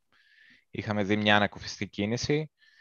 Εδώ ήταν ο πάτος, οπότε αν περιμέναμε ότι είδαμε ήδη τον πάτο, εγώ θα περίμενα, αν όχι ολόκληρο τρίμηνο καιρή, τουλάχιστον κανένας μήνας, να μην κάνει μεγάλες κινήσεις και να μείνει χαμηλά. Επομένως, ή θα περίμενα να δω ένα relief rally, μια κίνηση προς τα πάνω, όπως είχαμε δει αρχές του 18, με άνοιξη του 18, ή θα περίμενα να δω την τιμή να κάθεται πολύ χαμηλά, αλλά να μην κάνει χαμηλότερα χαμηλά, άρα να υπάρχει ένα κράτημα καλό της αγοράς, που σημαίνει, ρε παιδί μου, ότι εξαντλήθηκαν οι πολιτές, δεν πάμε πιο κάτω, μας κρατάει εδώ και έχουμε και μικρά κέρδη, και να αρχίσουμε να το χτίζουμε σιγά σιγά. Είναι αυτό που σας λέω, ότι όταν φτάνουμε στον πάτο, δεν θέλω να βλέπω απότομες κινήσεις, να βλέπω τέτοια πράγματα. Θέλω να κάθεται λίγο η τιμή. Τώρα, σε ένα τόσο μεγάλο τσάρτο όπως είναι το τρίμηνο, το να κάθεται και δύο κεριά είναι αρκετό. Αν έβλεπα μια απότομη κίνηση προς τα πάνω, θα θεωρούσα μάλλον ότι είναι mean reversion, που λέγεται, δηλαδή μια διορθωτική κίνηση της πτώσης προς τα πάνω. Είναι μια διόρθωση πάλι, αλλά της πτώσης, άρα προς τα πάνω. Και πού θα περίμενα να πάει αυτό. Εντάξει, τώρα εδώ για να πούμε τα αυτονόητα κιόλας. Είδαμε κιόλας, το είχαμε πει, το είχα τουιτάρει εκείνη την στιγμή που συνέβαινε. Είδαμε αυτό το εντυπωσιακότατο κλείσιμο τα τελευταία 14 λεπτά που πιέστηκε η τιμή να κλείσει ακριβώς πάνω από το all time high το τρίμηνο. Ήταν απίστευτο. Κανείς από τους δυο μας δεν κοιμόταν εδώ, το περιμέναμε να δούμε τι θα γίνει. Ναι. Τώρα από εκεί και πέρα, όπως σας έχω πει και στο προηγούμενο, τεχνικά πρέπει να κοιτάμε τα 13.800 και τα 10.700, αλλά μόνο τεχνικά αυτά, σας τα λέω τεχνικά καθαρά. Γενικότερα, ό,τι και να συνέβαινε στην αγορά, και στο προηγούμενο live σας είπα ότι εγώ θεωρώ ότι εδώ υπήρχε ένα εύρος, το οποίο δουλεύτηκε, είχε και ένα range deviation, μια απόκληση προς τα πάνω. Δοκιμάστηκε αυτό το εύρος πολλές φορές και όταν τελικά το σπάσαμε πάνω από τα 10.800, η τιμή δεν ξαναγύρισε ποτέ. Και θα περίμενα ότι ποτέ δεν θα δούμε, τεχνικά βλέποντάς το, δεν περιμένω ότι ποτέ δεν θα ξαναδούμε αυτές τις τιμές που είναι εδώ μαρκαρισμένες. Επομένως δεν μένει κάτι. Μένουν, ρε παιδί μου, δύο σενάρια. Να πεις ή ότι αγοράζω κάτι το οποίο είναι πάρα πολύ κοντά στο προηγούμενο all time high, είμαι πιο αισιόδοξος, ή ότι είμαι πάρα πολύ απαισιόδοξος. Πιστεύω ότι όλα θα πάνε κατά διαόλου. Να το βάλουμε άλλο χρώμα για να φαίνεται. Δηλαδή, όταν κάποιος θέλει να κάνει risk management σε αυτές τις αγορές, θα σκεφτεί ή ότι είμαι λίγο πιο αισιόδοξος, πιστεύω ότι ποτέ δεν θα φτάσουμε σε τόσο χαμηλές τιμές όσο τα 14 ή και πιο κάτω, και άρα αγοράζω κάπου εδώ. Και ένα ωραίο που μπορεί να το δει και εδώ, ψιλοβγήκε ουσιαστικά, είναι ότι αν πάρουμε και αυτή την τιμή, τι που βγαίνει, 17.200 κοντά, θα δούμε ότι το σεβαστήκαμε μέχρι τώρα πάρα πολύ, οπότε ενδεχομένως θα μπορούσε ένας πάτος να είναι κάπου εδώ. Αν κάποιος θέλει να κοιτάει κάτι πολύ extreme, γιατί πιστεύει ότι όλα θα πάνε κατά διαόλου, για μένα το πολύ extreme σενάριο, το πιο extreme σενάριο θα ήταν αυτό το πλαίσιο, από τα 10.800 μέχρι τα 13.800. Αυτά τα λέω τεχνικά για να ξέρουμε δηλαδή τι μας λέει το γράφημα από τεχνικής άποψης βάσει των κεριών που έχουν αποτυπωθεί μέχρι αυτή τη στιγμή. Αυτό που με ενδιαφέρει εμένα όμως περισσότερο είναι αν ξεκινήσει ένα ράλι προς τα πάνω, το mean reversion που θα φτάσει. Εκεί που βλέπω ότι υπάρχει μεγάλο confluence, μεγάλη... η τιμή έχει, ας πούμε, συμφωνεί σε κάποια επίπεδα, είναι αυτά τα δύο τρίμηνα, τα οποία μας δίνει 28.800, που θυμίζω, είχα πει εγώ κάποτε, ότι μόλις πάσουν τα 28.800 στο BTC, καληνύχτα. Και μετά πόσταρα και ένα τραγούδι του Πουλόπουλου που έλεγε τη μαχαιριά. Οπότε είναι πολύ σημαντικά αυτά τα επίπεδα και βλέπουμε κιόλας ότι είναι περίπου στο μέσο αυτού του μεγάλου κόκκινου κεριού. Άρα ένα relief rally, αν περίμενα εγώ να φτάσει κάπου, θα ήταν περίπου maximum μέχρι αυτές τις τιμές. Τώρα, maximum. Καλύτερα να μην λέω τη λέξη maximum, γιατί πάντα υπάρχουν και τα γνωστά overshoot, που όταν υπάρχει ένα μεγάλο momentum προς μία κατεύθυνση, μπορεί άνετα η τιμή να κάνει για κάποιες ώρες και μία απόκληση προς τα πάνω. Οπότε το να βλέπαμε ένα κερί να φτάνει σε αυτές εδώ τις αποτιμήσεις, δεν θα ήταν μέσα στο τρίμηνο. Στο τρίμηνο μπορεί να συμβούν πολλά πράγματα. Να φτάσουμε μέχρι εδώ ψηλά και να ξαναπέσουμε κάτω και πιο χαμηλά. Και αυτό ταιριάζει και μια ερώτηση του φίλου του Τζόρτζ Αντωνίου που λέει πώς βλέπετε να πάμε στα 28 και να ξαναπέσουμε πολύ πιο χαμηλά. Είναι 3 μήνες, είναι μεγάλο διάστημα, φίλε. Είναι πολύ μεγάλο χρονικό διάστημα και μπορεί να συμβούν τα πάντα. Επομένως... Εγώ δεν ξέρω...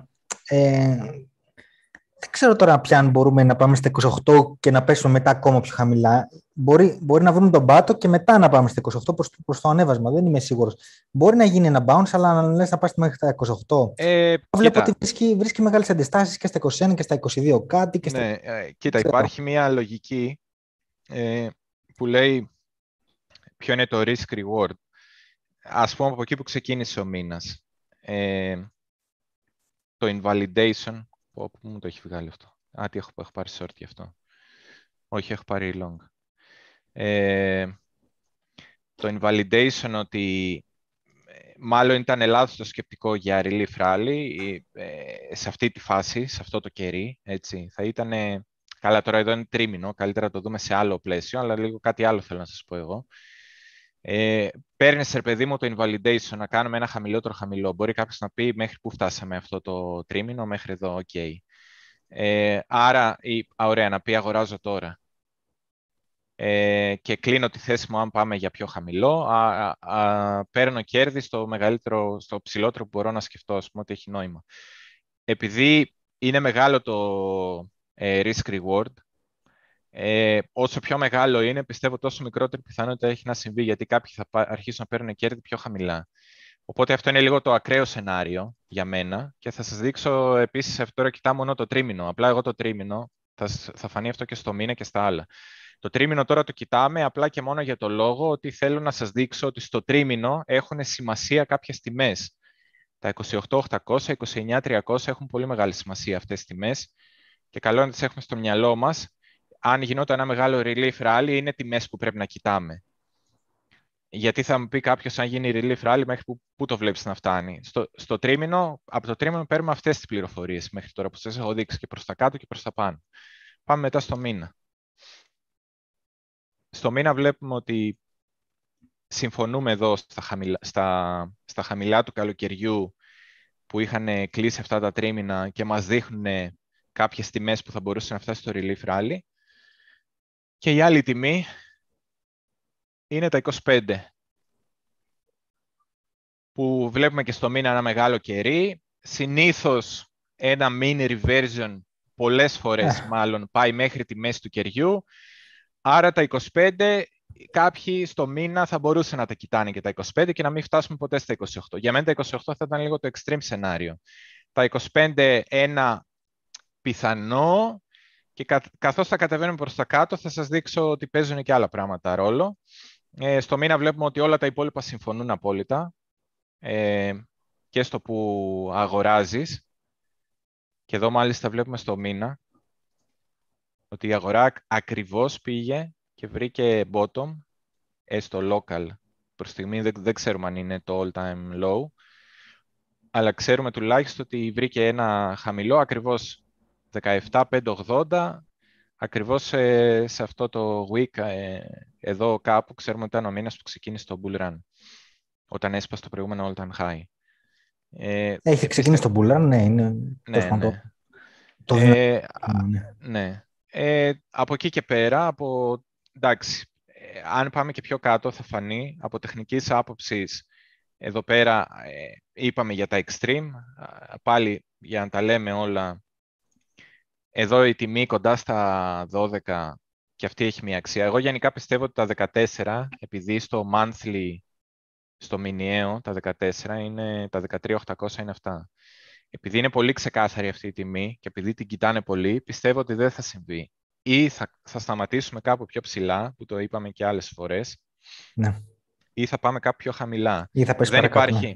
Δεν υπάρχει ποτέ perfect retest, perfect support test, ναι, να ακουμπήσεις ακριβώς επάνω και να φύγεις. Το είδαμε και στα 20, είχαμε φτάσει 20.060 και εγώ ήμουν σίγουρος ότι θα τα ακουμπήσουμε και θα τα σπάσουμε τα 20, γιατί δεν γίνεται να φτάσαμε μια ανάσα από τα 20 και να μην τα ακουμπήσουμε καθόλου. Ή θα είχαμε φτάσει στα 21, 21,5 και δεν θα βλέπαμε ποτέ τα 20, το νούμερο από μπροστά 20, ή 2900 θα βλέπαμε, αλλά δεν θα φτάναμε πολύ κοντά στα 20, ή θα έπρεπε να τα σπάσουμε. Με την ίδια λογική ισχύει και προς τα πάνω και προς τα κάτω. Και σε resistance το έχω πει αυτό πολλές φορές, σε αντιστάσεις, αλλά και σε στηρίξεις. Αν κάτι δεν το ακουμπήσουμε για λίγο, θεωρώ ότι θα πρέπει να το ακουμπήσουμε αν φτάσουμε πολύ κοντά. Αν δεν το ακουμπήσουμε για πολύ, είναι πιθανό να μην το δούμε και ποτέ.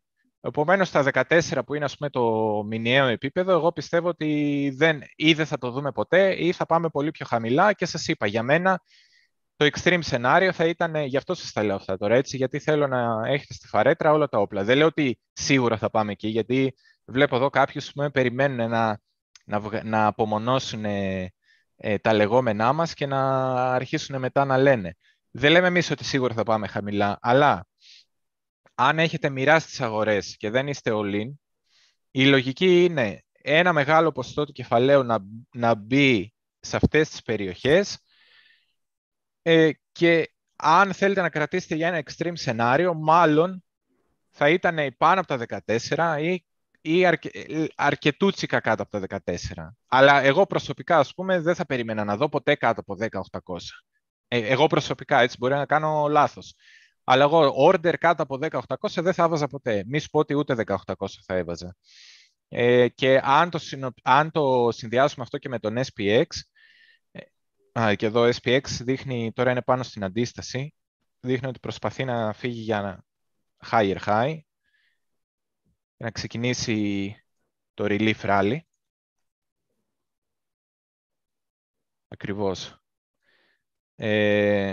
Αλλά macro bottom, σε macro χαμηλό, ας πούμε, για ο πάτος των αγορών, έχουμε πει ότι εμείς, όπως το σκεφτόμαστε, δεν θυμάμαι που το είχαμε πιάσει το monthly. Εγώ τουλάχιστον προσωπικά, νομίζω εσύ, Γιάννη, έχεις πει και πιο χαμηλά. Εγώ προσωπικά αυτό που κοιτούσα ήταν... πάνω μέρος του COVID crash. Ναι, εγώ κοιτούσα το πάνω μέρος αυτό. 3.500 με 3.200. Εγώ κοιτούσα μεταξύ του πάνω και του κάτω ένα μέσο όρο. Εδώ, σε αυτή την περιοχή δηλαδή, στην ακριβώς. Ναι, νομίζω έβγαινε 2.800 μέσος όρος, κάτι τέτοιο. Ναι. Okay. Κοίτα, παρακολουθούσα λίγο ανθρώπους που ασχολούνται με παραδοσιακές αγορές και λένε ότι το fair value των μετοχών, άμα το πάρεις όλο και βρεις ποιο είναι το fair value, η πραγματική αξία, ας πούμε, και πού θα έπρεπε να πάει ο SPX, βγάζουν ότι είναι τα 2.900, δηλαδή ότι πρέπει να γυρίσει εδώ. Αλλά λένε οι legacy experts των παραδοσιακών αγορών ότι δεν θα φτάσουμε ποτέ το πραγματικό value. Αλλά λένε, ρε παιδί μου, ότι είναι αυτό. Νομίζω, αν θυμάμαι καλά, 2.900 λένε ότι είναι το fair value. Τώρα, σύμφωνα και με κάποιους έτσι, αναλυτές των Legacy, που κάνουν και λίγο, τους ενδιαφέρουν και λίγο τα κρύπτο, όπως είναι η 42 Compass, όποιος θέλει να σου ψάξει, 42 Compass, λέει, Compass πηξίδα που λέμε. Αυτοί πιστεύουν ότι αν η τιμή του BTC, αυτοί κοιτάνε εδώ αυτό το επίπεδο, στον SPX, το 3400 και το 3200. Δηλαδή, αυτή την περιοχή, κοιτάνε για macro bottom και πιστεύουν ότι οι αποτιμήσεις σε αυτή την περιοχή θα είναι μεταξύ, αν θυμάμαι καλά, 15% με 16... Δεν το θυμάμαι, παιδιά, 16.800, κάπου εκεί λέγανε. Κάποιοι που συνδυάζουν, ας πούμε, το τι θα σήμαινε στα κρύπτο ή η πτώση των παραδοσιακών μέχρι εκεί, γι' αυτό σας το αναφέρω. Αυτά είναι καλά νούμερα, εντάξει, ναι. Δεν είναι μακριά από αυτά που σκεφτόμαστε εμείς. Δεν είναι μακριά από αυτά που σκεφτόμαστε και είναι ακριβώς αυτά που λέγαμε την προηγούμενη φορά. Ναι, που λέμε κιόλας κι εμείς ότι πάνω από τα 14, ναι, ότι αν πέσει αρκετά. Λέγαμε ότι αν πέσει κάτω από το low που είδαμε, γιατί και αυτό δεν είναι σίγουρο, τότε θα μπορούσε να μην πλησιάσει τα 14, να μείνει μακριά από τα 14. Και λέγαμε, είπαμε, ενδεικτική με τιμή κοντά στα 16, ας πούμε. Και νομίζω το fair value εδώ στα 2.900 σε BTC, αυτό σημαίνει αν το correlation μείνει ίδιο. Τώρα, αν το correlation αλλάξει, εννοείται ότι μπορεί τα κρύπτο να μείνουν ψηλά και ο SPX να πέσει κι άλλο. Αλλά με το ίδιο correlation, τα 2.900 σημαίναν 12.700, σύμφωνα με την έρευνα του 42 Compass. Είναι ωραίοι αυτοί, γι' αυτό τους αναφέρω. Όποιος θέλει να τους ψάξει 42 Compass, κάνουν πολύ καλές αναλύσεις. CEO είναι ένας τύπος που λέγεται Darius Dale. Είναι από κάποιους που κάνουν μάκρο ανάλυση και τους παρακολουθώ. Και έτσι κάνω και λίγο shout-out στο ελληνικό κοινό, γιατί είναι κάποιοι άνθρωποι που είναι πολύ έξυπνοι και πολύ ταλαντούχοι και μπορείς να μάθεις πάρα πολλά πράγματα από αυτούς τους ανθρώπους και έχει πολύ μεγάλο ενδιαφέρον κάποιος να τους παρακολουθεί, αλλά θέλει χρόνο φυσικά. Θέλει κάποιος πραγματικά να ενδιαφέρεται και να έχει πολύ χρόνο. Εν πάση περιπτώσει, άρα ψιλοτεριάζουν και στον SPX τα targets, οι στόχοι προς τα κάτω. Εδώ, όπως είπαμε, στο monthly προς τα πάνω οι στόχοι φαίνεται ότι πριν τα 28.800 υπάρχουν τα 25.300 για ένα relief rally και κατεβαίνοντας σε πιο χαμηλά επίπεδα, άμα πάμε τώρα, ας πούμε, στο weekly, να δω λίγο και τις σημειώσεις μου, πάντα έρχομαι με σημειώσεις, μήπως... εντάξει, στο monthly κάτι που πρέπει να πούμε αυτονόητο, έτσι, ότι τώρα αν φτάσουμε... Όπως σας έδειξα ότι εδώ υπήρχε ένα μεγάλο εύρος, το οποίο πιστεύω ότι δεν θα ξαναγυρίσουμε ποτέ σε αυτό το εύρος, καλώς χώνει των πραγμάτων. Εγώ δεν θα ήθελα ποτέ να γυρίσουμε εδώ και έτσι πιστεύω κιόλας, επειδή... ναι, ναι. Δεν νομίζω ότι αυτό το σενάριο είναι ρεαλιστικό τώρα. Ναι, και εμένα μου φαίνεται μη ρεαλιστικό, γιατί μετά θα έπρεπε κάποιος να σκέφτεται ότι είχαμε ένα εύρος και όλο αυτό ήταν ένα μεγάλο deviation. Και ξαναγυρνάμε στο εύρος. Τέλος πάντων, full καταστροφικό σενάριο, δεν είμαστε καταστροφολόγοι. Οπότε, εγώ η θέση δικιά μου είναι ότι σε αυτό το μπλε πλαίσιο δεν θα γυρίσουμε ποτέ. Λογικό. Και επειδή υπήρχε αυτό το range, σε αυτό το bear market, σε αυτό το bull market, είδαμε ότι το range που παίζαμε, το αντίστοιχο range που παίζαμε, το topping range, ήταν αυτό ψηλά από 35 μέχρι χοντρικά 60. Οπότε, λογικά, έτσι, αν γυρίσουμε και σπάσουμε αυτές τις τιμές μεταξύ 35 και 37, εννοείται ότι δείχνει η αγορά ότι είναι ρίσκον και θέλει να ξαναξεκινήσει, ας πούμε, ένα καινούριο ράλι. Εγώ πιστεύω ότι σε αυτές τις τιμές θα περάσει πάρα πολύς καιρός για να φτάσουμε. Δεν περιμένω να το δούμε... πολύ μακρινά, ναι, είναι μακρινά σενάρια. Είναι μακρινό, απλά άντε αφού είμαστε στο monthly και τα λέμε όλα, σας λέω εγώ και αυτό έτσι για να υπάρχει συνολικά εικόνα και για κάποιον που θέλει να τα δει αργότερα και βρίσκει αξία στο σκεπτικό μας και το πώς τραβάμε όλες τις γραμμές, να καταλαβαίνει λίγο το πώς βγαίνουν όλα αυτά. Πάμε και στο weekly. Εδώ σιγά σιγά αρχίζει να φαίνεται λίγο, να ξεκαθαρίσει το τοπίο και να φαίνεται το zoom. Στο weekly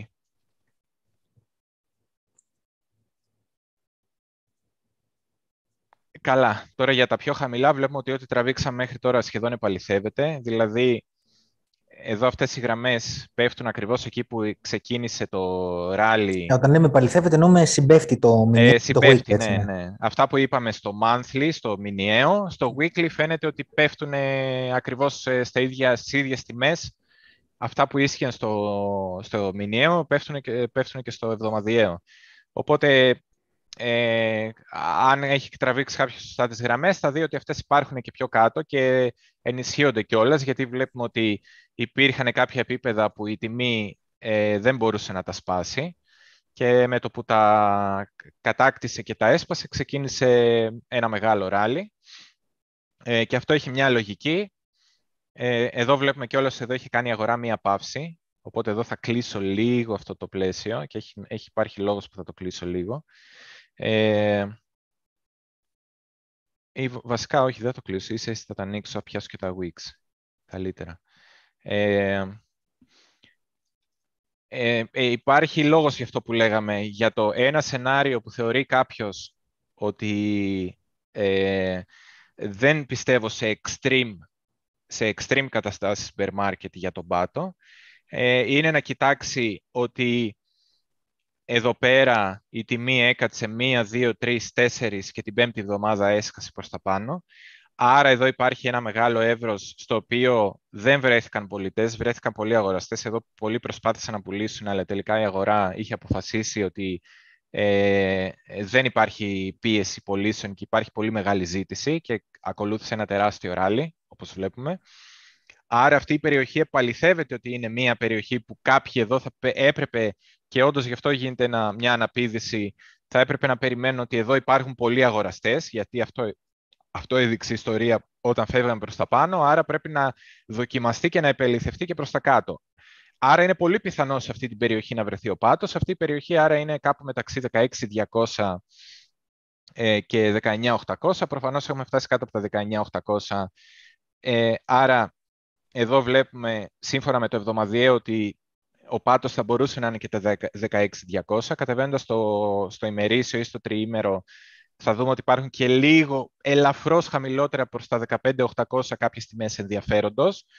Θα το δούμε σε πολύ λίγο. Εντάξει, τώρα δεν είναι αυτά, έτσι και λες, αυτά δεν είναι ακριβή. Οπότε εντάξει, όταν λες 16.200 είναι μέσα και το 15.800. Ναι, ναι.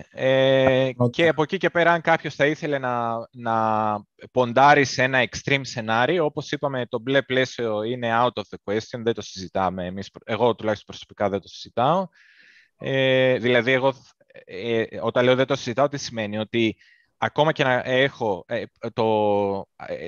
τις τιμές, τα χρήματα που έχω για να αγοράσω, να μπω στα κρύπτο, μέχρι εδώ κάτω θα έχουν εξαντληθεί σίγουρα. Δεν θα κρατήσω κάτι για κάτω από εδώ. Όχι, κοίτα να δεις το βασικό σενάριο, έτσι, με τις μεγαλύτερες πιθανότητες. Αυτή τη στιγμή και εμένα μου αρέσει έτσι όπως το βλέπω στο διάγραμμα, είναι το ελάχιστο του κύκλου να είναι μεταξύ 16.200 που το βγάζεις εσύ και 17.580 που το έχουμε πιάσει ήδη. Κάπου μεταξύ εκεί να είναι το ελάχιστο, μου φαίνεται πολύ λογικό. Δηλαδή δεν είναι να φάμε ακόμα κάποιες φαλιάρες από τα χρηματιστήρια, αυτές που προείπαμε, ξεκινώντας από τις 13 Ιουλίου και πηγαίνοντας μέχρι το τέλος του μήνα. Αυτές οι φαλιάρες μπορείτε να σε φέρουν είτε να ξαναδοκιμάσεις το προηγούμενο low στα 17.580 και τότε υπάρχουν δύο περιπτώσεις, είτε να τα κρατήσει, οπότε εντάξει θα έχουμε μια επιβεβαίωση ότι κρατήθηκαν, άρα μάλλον αυτό είναι το ελάχιστο, είτε να σπάσει, όπου αν σπάσει μετά με αρκετά μεγάλη πιθανότητα νομίζω μπορεί να σταματήσει εκεί λίγο πάνω από τα 16. Είναι ένα καλό εύρος, ας πούμε, αν θέλει κάποιος να κάνει μια παράτολμη πρόβλεψη για το που μπορεί να είναι το ελάχιστο του κύκλου.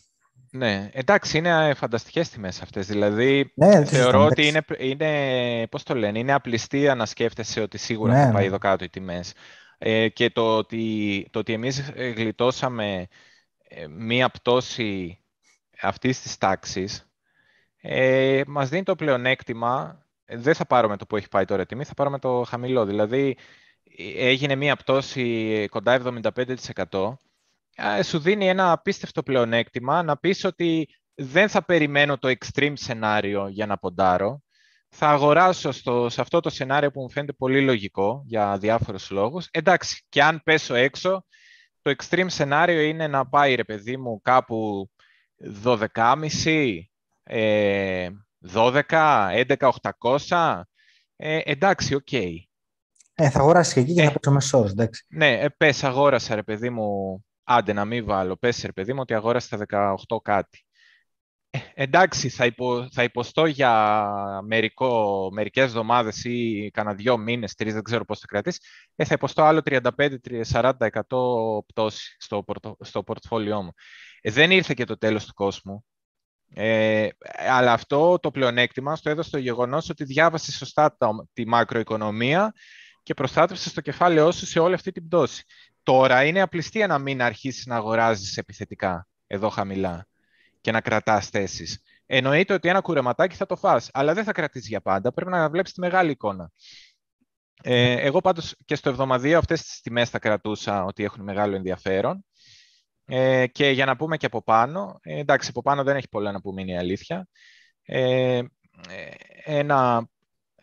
Εδώ βλέπουμε σε εβδομαδιαίο θεωρητικά ότι είμαστε ακριβώς πάνω στην αντίσταση. Στο εβδομαδιαίο έχει άλλα πράγματα να πούμε όμως που έχουν ωραίο ενδιαφέρον. Λοιπόν, θεωρητικά εδώ τώρα είμαστε ακριβώς πάνω στην αντίσταση. Αν δούμε κλείσιμο αυτής της εβδομάδας μέσα, γιατί και το μέσα σημαίνει ότι κάμπτεται η αντίσταση, ή και πάνω από τα $21,000, είναι ένα θετικό μήνυμα. Θα υπάρχει, καλά, πάνω από τα 21.000 θα υπάρχει και ένα bullish engulf εδώ, ένα αγκάλιασμα της τιμής του προηγούμενου κεριού, της προηγούμενης πτώσης. Οπότε αυτό μας δίνει μια προδιάθεση ότι θα πάμε πιο ψηλά. Και για να το παντρέψω λίγο και με αυτό που λέω πολλές φορές και σας έχω δείξει τις τελευταίες εβδομάδες για το τι σημαίνει εσωτερική εβδομάδα, είπαμε μετά από μια μεγάλη πτώση ότι υπάρχει αυτό που λέμε εσωτερική εβδομάδα και είναι η ακριβώς επόμενη εβδομάδα. Θα τα αφήσω αχνό και θα μεγαλώσω τα πλαίσια.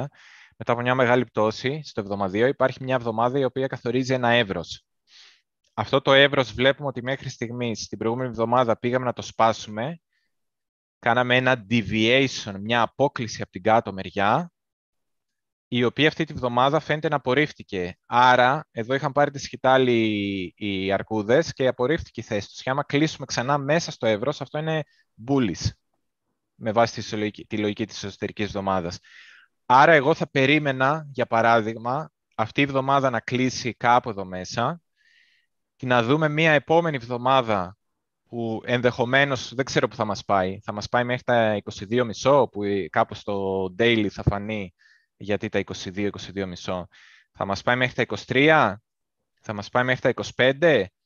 Κάπου θα μας πάει η επόμενη εβδομάδα και μεθεπόμενη μπορεί να δούμε κάποια δυναμία ή και πτώση, ή αμέσως πτώση, ή μια δυναμία και την επόμενη από εκείνη να δούμε ξανά επιστροφή μέσα στο εύρος. Αυτό που ήθελα να σου πω, ότι αν δούμε τώρα bounce στα 25, τώρα εννοώ μέσα στον Ιούλιο, νομίζω θα είναι ευκαιρία για πώληση. Ναι. Δηλαδή, εγώ θα θεωρούσα ένα πιθανό σενάριο να δούμε κάτι τέτοιο. Παράδειγμα, λέω εγώ έτσι. Τώρα κάθε γραμμούλα είναι μια εβδομάδα. Να δούμε μια εβδομάδα να φεύγει εδώ, η επόμενη να φτάνει κάπου ακόμη πιο ψηλά και στην ίδια εβδομάδα μέσα να πέφτουμε. Ή να μην είναι έτσι, να είναι ρε παιδί μου έτσι. Παράδειγμα. Λέω τώρα, έτσι τα σενάρια είναι χιλιάδες. Αλλά θέλω να πω ότι ναι, εντάξει, δεν ξέρω σε πόσο, σε πόσο καιρό θα εξελιχθεί, αλλά πιστεύω ότι γενικά θα είναι σύντομα και θα συμπέσουμε όλα αυτά που είπαμε με την οικονομία, δηλαδή οι ανακοινώσεις της Fed, τα earnings, το GDP, ότι μπαίνουμε σε ύφεση και όλα αυτά. Τώρα, αν η εβδομάδα κλείσει κάτω από αυτό το πλαίσιο που τραβήξαμε εδώ, άρα κάτω από τα 2500. Εμένα το δικό μου το bias, εντάξει, δεν θα ήταν ότι σίγουρα πάμε για πτώση έξω από την εσωτερική εβδομάδα. Εγώ θα περίμενα σε πρώτη φάση περισσότερο ranging. Δεν ξέρω, να κάτσουμε κάπου εδώ. και να αποφασίσουμε τι θα κάνουμε. Δεν ξέρω για πόσο καιρό, αλλά σας λέω ότι θα περίμενα έτσι για τις επόμενες 1-2 εβδομάδες. Γι' αυτό είμαστε εδώ σε εβδομαδιαία βάση, για να δίνουμε ένα updated view κάθε εβδομάδα. Αυτά βλέπω μέχρι εδώ, και άμα πάμε λίγο, βασικά να δω λίγο και τη σημειώσουμε, γιατί στο... εδώ έχει νόημα. Έχει νόημα να δούμε... μισό. Εντάξει, γενικά είπαμε αυτή η περιοχή λειτουργήσε σαν περιοχή που βρέθηκε μεγάλη ζήτηση, άρα είναι ένα τραμπολίνο που θα πρέπει δύσκολα να το σπάσουμε, και γι' αυτό υπάρχει μεγάλη πιθανότητα να βρεθεί ο πάτος. Το γεγονός ότι εδώ μείναμε 4 εβδομάδες, εμένα μου λέει ότι πρέπει να περάσουμε καιρό κάπου εδώ κοντά για να αποφασίσουμε αν ήταν ο πάτος ή όχι. Δεν μπορούμε να το λύσουμε μέσα σε 1 εβδομάδα ή 2. Αυτό για την εσωτερική εβδομάδα σας το είπα. Ένα παράδειγμα παρόμοιο με αυτή την εσωτερική εβδομάδα που ξεκίνησε μεγάλο ράλι ήταν εδώ του καλοκαιριού, που σε αυτή την περίπτωση η εσωτερική εβδομάδα ήταν αυτή.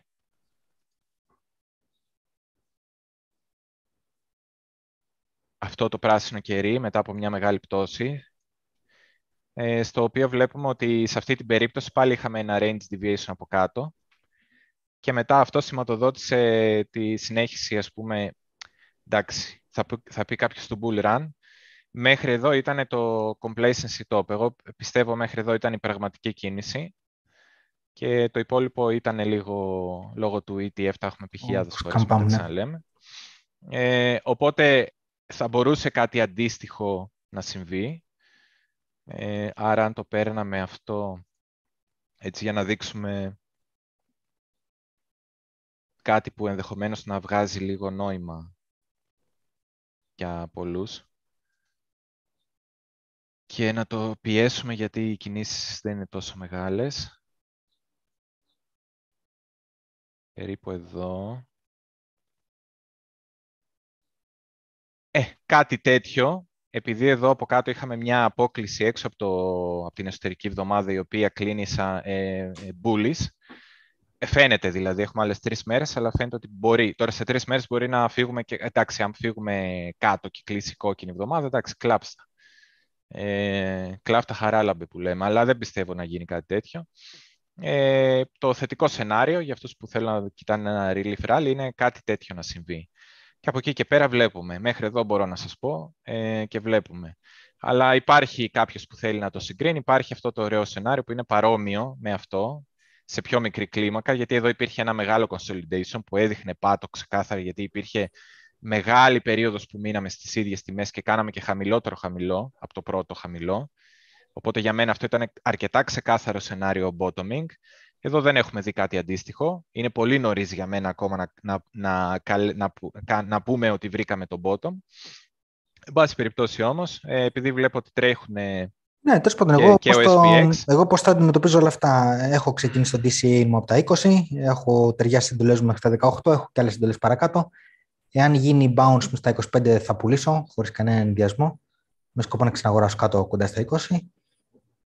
Αν δεν γίνει, τι με νοιάζει, γιατί συνεχίζω το DCE μου από τα 20 και κάτω. Ναι, εδώ SPX έδειξε και bullish divergences, ότι ενώ η τιμή έπεφτε, το ρίσκο στον MACD και στο ADL ανέβαινε, στον RSI δεν φαίνεται τόσο πολύ. Αλλά αν σας δείξω λίγο, έτσι θα μεγαλώσει το chart, όπως και να το πάρουμε, αυτή η γραμμή το 50 είναι η MOV. Η MOV γραμμή είναι το 50, ο μέσος όρος 50 ημερών, και η πορτοκαλή γραμμή που έχω τραβήξει είναι, ας πούμε, το downtrend. Άμα πιάσουμε από την κορυφή μέχρι κάτω, τώρα συγχωρέστε με γιατί έχω και τα emails και γίνεται λίγο ένας χαμός, αλλά μπορείτε να το δείτε αργότερα και να το κάνετε pause, να το δείτε καλύτερα. Η πορτοκαλή γραμμή είναι το downtrend, συμφωνεί αρκετά με το 50 ημερών moving average, οπότε πιστεύω ότι ένα relief rally θα μπορούσε να χτυπήσει εδώ στο 50 MA και μετά να αρχίσει να καμπουριάζει. Αυτό είναι ακόμα 2% κίνηση. Τώρα εντάξει, δεν λέω ότι δεν μπορεί να το σπάσει και να κάνει και ένα deviation και να συνεχίσει μετά χαμηλότερα, αλλά μέχρι εδώ, ας πούμε, εδώ πιστεύω είναι το σιγουράκι που κάποιοι θα σκεφτούν να πάρουν profits. Οπότε δεν πιστεύω ότι όλες οι κινήσεις θα γίνουν μονοκοπανιά. Εδώ πέρα πιστεύω ότι θα υπάρξει μια στάση, κάποιοι θα ανοίξουν shorts, και αντιστοίχως και στο BTC, ό,τι σημαίνει το 2% για τον SPX, τι σημαίνει για τον BTC. Στον BTC κάπου θα βρούμε εκεί μια αντίσταση. Εγώ νομίζω κάπου στα 21.500 θα βρεθεί μια αντίσταση και πάμε λίγο να δούμε το 3 days που έχει ένα ενδιαφέρον για να κλείσουμε σιγά σιγά και με το live. Στο 3 days για να παντρέψουμε λίγο και εδώ το bottom. Ένας λόγος που έλεγα εγώ ότι υπάρχει ενδεχόμενο και τα 15.800 ήταν γιατί έβλεπα στο 3 days αυτήν εδώ τη τιμή. Εδώ που σε κάποιες εβδομάδες υπήρξε RS flip, αντίσταση που έγινε στήριξη. Οπότε, εντάξει, είπαμε 16.200, το 15.800 είναι πολύ κοντά, μπορεί κάποιος να το θεωρήσει το ίδιο πράγμα. Απλά για μένα είχε αξία, ας πούμε, να το βάλω στο πλάνο μου σαν μία τιμή που θα κοιτούσα. Γενικά, εγώ, ας πούμε, στο δικό μου το πλάνο, το bottom πιστεύω ότι είναι μέχρι τα 15.800. Κάποιοι λένε 16.600, εγώ το έχω πει λίγο πιο χαμηλά. Εντάξει, είναι πολύ κοντινές αυτές τις τιμές. Ναι. Ωραία, λοιπόν, να σου πω, εντάξει, νομίζω έχουμε δώσει ένα δείγμα θες. Λίγο πες. Να τελειώσουμε το daily, ρε παιδί μου. Ναι, και στο 3 days εδώ φαίνεται κοντά στα 24 να υπάρχει ένα ενδιαφέρον. Άμα πάρουμε τα weeks, τις σκιές των κεριών, εδώ βλέπουμε αντίσταση βρέθηκε. Εδώ υπήρχε στήριξη, άρα μας δίνει μια τιμή κάπου στα 23. Να τα βάλω αυτά με κόκκινα. Τώρα λέμε για το relief rally προς τα πάνω. Άρα 23-23-800, δηλαδή είναι πιθανές τιμές, αν γίνει το relief rally, αυτές είναι πιθανές τιμές που πρέπει να κοιτάτε. Ενδεχομένως για κάποιο ξεφόρτωμα ή για να δείτε τι θα κάνει εκεί η τιμή. Και στο 3 days φαίνεται ξεκάθαρα και εδώ ότι αν πιάσουμε τις 3 ημέρες υπάρχει ένας θόρυβος και οι βασικές τιμές. Ουσιαστικά το προηγούμενο ήταν από το weekly. Άμα το τραβήξουμε λίγο παραπάνω και το πάμε στο 3 days, των 3 ημερών, το διάγραμμα, φαίνεται 2500 με 21%. Κλείσιμο πάνω από τα 21%. Για μένα να κλείσει το τριήμερο που κλείνει σε μία μέρα και κάτι είναι πολύ bullish, να κλείσει πάνω από 21%. Και ένα τελευταίο στο daily. Εδώ. Πιστεύω ότι κάποιοι θα ανοίξουν ένα σορτάκι στην περιοχή αυτή. Να το αυξήσω. Στην περιοχή αυτή που ήταν το μεγαλύτερο daily κλείσιμο της περιοχής που βρισκόμαστε μέσα στην εσωτερική εβδομάδα, που σχεδόν το τεστάρουμε κιόλας, που είναι 21.200 με 21.500. Άρα εγώ θα περίμενα βλέπετε πάμε σε πιο κοντινά και πιο κοντινά time frame. Οπότε όποιος θέλει μπορεί να κοιτάει αυτά που είπαμε π.χ. στο εβδομαδιαίο και να αποφεύγει το θόρυβο και να μην τον νοιάζει λίγο πάνω, λίγο κάτω, απόρριψη εδώ και συνέχιση κτλ.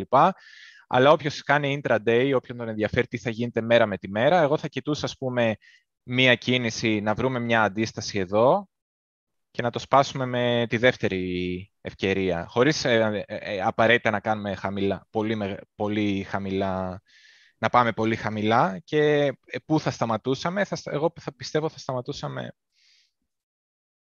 Τώρα έχω το μαγνήτη και καμιά φορά δεν βοηθάει.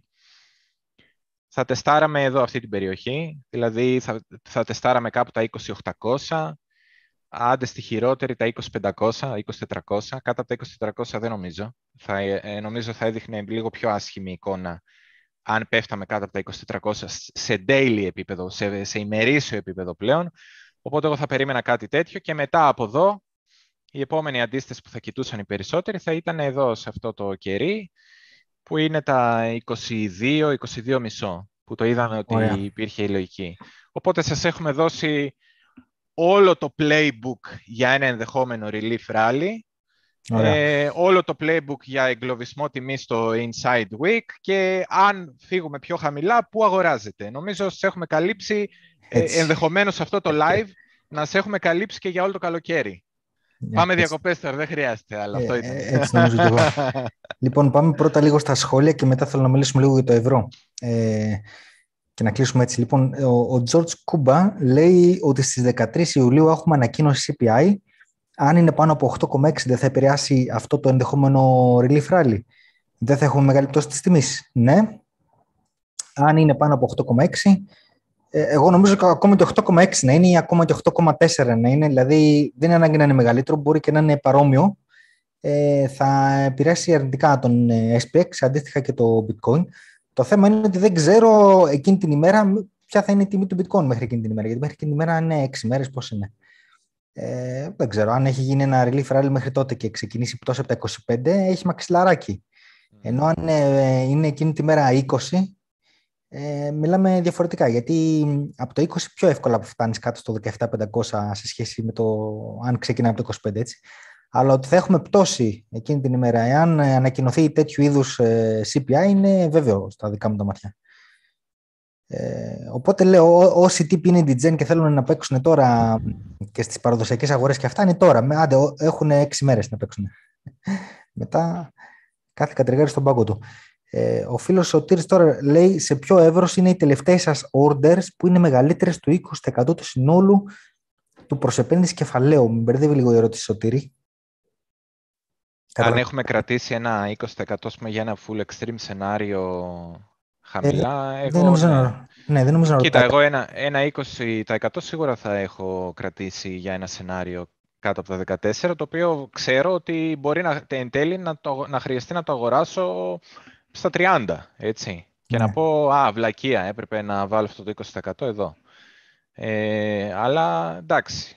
Τώρα... Το 20 είναι επειδή το λες εσύ, δεν το λέω, ενώ το φίλος που το λέει το 20, γι' αυτό το αναπαραγώ, όχι ότι έχω κρατήσει 20 για εδώ, δεν θέλω να πω ακριβώς τα ποσοστά, αλλά ναι, εγώ έχω κρατήσει ένα ποσοστό για extreme σενάριο.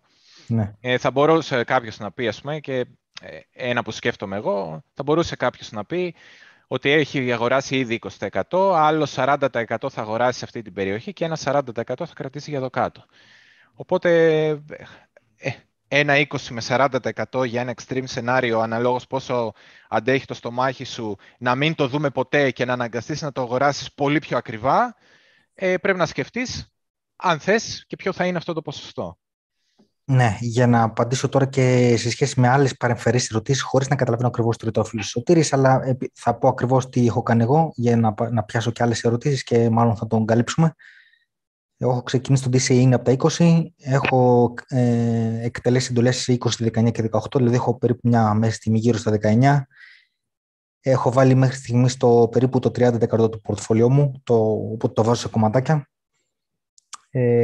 Ο λόγος που το κάνω αυτό είναι και επειδή δεν θέλω να έχω πολλά μέσα στα ανταλλακτήρια, δηλαδή μεταφέρω 5-10% του πορτφόλιο 15% ας πούμε στο ανταλλακτήριο, όταν εκτελεστούν οι εντολές μετά μεταφέρω το bitcoin πίσω στο πορτοφόλι μου για να το συνδυάσουμε και αυτό, γιατί όπως έχουμε πει και τις προηγούμενες φορές δεν ξέρουμε μέσα σε αυτό το κλίμα σε τι κατάσταση βρίσκονται τα ανταλλακτήρια και τι άλλο μπορεί να συμβεί από εδώ και πέρα. Από εκεί πέρα έχω ανοιχτές εντολές κάτω από 17 και κάτω, 17, 16, 15, 14. Προφανώς αυτές δεν εξαντλούν το πορτφόλιό μου, γιατί όπως είπα βάζω τμηματικά μέρος του πορτφόλιό μου μέσα στο ανταλλακτήριο. Είμαι έτοιμος να τοποθετήσω και άλλα ποσά αν πέσει παρακάτω ή δεν έχω κανένα πρόβλημα να ξαναγοράσω και στις ίδιες τιμές αν πάει παραπάνω. Δηλαδή, εγώ πιστεύω θα ξανατεστάρω με το προηγούμενο low, τα 17.500 κάποια στιγμή. Εάν δεν πέσει, έχει καλώς, τότε θα ξαναγοράσω τις ίδιες τιμές προς τα πάνω. 18, 19, 20 θα ξαναγοράσω. Δεν έχω κανένα πρόβλημα να τις αγοράσω και 2 και 3 φορές. Δεν έχω... έτσι είναι. Έτσι είναι. Απλά αυτό ότι και εγώ ο λόγος που, θα πω, που δεν λέω πάνω κάτω θα σας πω, αλλά θα εξηγήσω, είναι αυτός ότι τα ποσοστά που βάζουμε σε κάθε τιμή μπορεί να αλλάζουν και το λέμε 100 φορές ότι δεν πάμε εμείς να αγοράσουμε με βάση την τιμή, πάμε να αγοράσουμε με βάση την εξέλιξη το χρόνο, δηλαδή πόσος χρόνος έχει περάσει σε κάποιες τιμές, πώς φαίνεται η αγορά, μέχρι πότε πιστεύουμε ότι θα κρατήσει όλο αυτό η άσχημη εικόνα. Άρα μοιράζουμε τα λεφτά μας το χρόνο. Εγώ έχω μια έκθεση 20%. Μέχρι τα 15.800 έχω άλλο 40% του κεφαλαίου μου. Άρα συνολικά 60% του κεφαλαίου μου θα έχει αγοραστεί σε αυτό το εύρος εδώ πέρα που σας δείχνω τώρα. Και δεν σημαίνει όμως αυτό ότι το 40% θα το κρατήσω, 40% του κεφαλαίου μου, για να το αγοράσω εδώ, ό,τι και να γίνει. Αν καταλάβω ότι αυξάνονται οι πιθανότητες να πάμε εδώ κάτω, ναι, θα αγοράσω άλλο 40% εδώ κάτω. Αν καταλάβω ότι περνάει ο καιρός και μάλλον οι πιθανότητες μειώνονται, θα συνεχίζω να αγοράζω εδώ μέσα. Άρα αυτό το 60% θα γίνει 70%, θα γίνει 80%, μπορεί να γίνει και 100%. Ναι, μπορεί να μην προλάβω και να γίνει ένα 30% πιο ψηλά.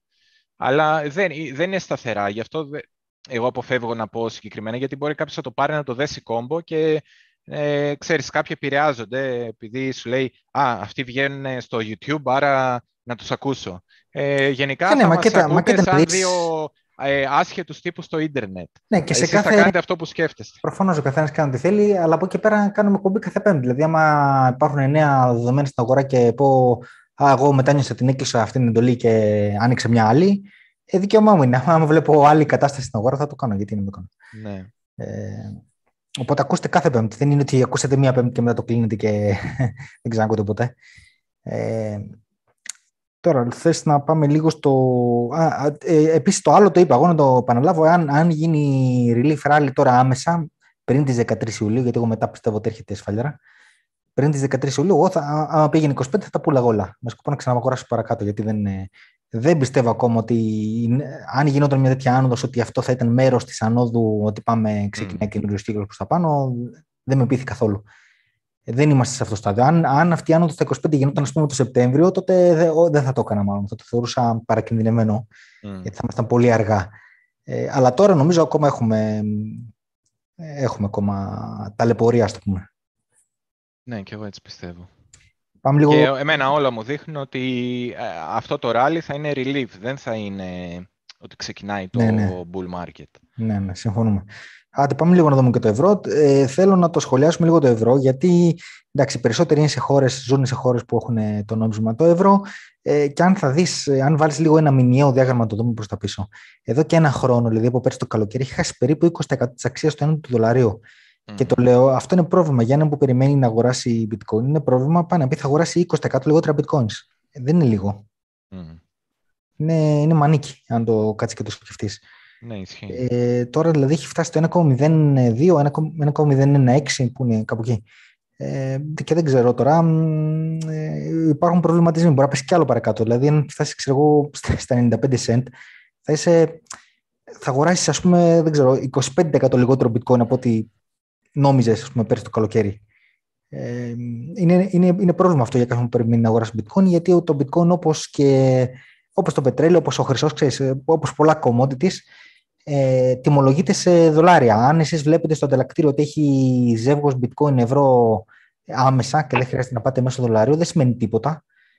Στην ουσία, με τον τρόπο αυτό, τα ανταλλακτήρια σας παρέχουν τη δυνατότητα να κάνετε την διαδικασία αυτή αντί με 2 κλικ σε 1 κλικ. Αλλά από όψη τιμής είναι ακριβώς το ίδιο. Είναι σαν πρώτα να αγοράζετε με τα ευρώ σας να αγοράζετε δολάρια, και μετά με τα δολάρια που αποκτήσετε να αγοράζετε bitcoin. Άρα, αν με τα ευρώ σας αγοράσετε λιγότερα δολάρια στο πρώτο υποτιθέμενο βήμα, που εσείς δεν το βλέπετε, αλλά υπάρχει πίσω από τις κουρτίνες, τότε θα αγοράσετε και λιγότερα bitcoin στο δεύτερο βήμα. Είναι σημαντικό πρόβλημα.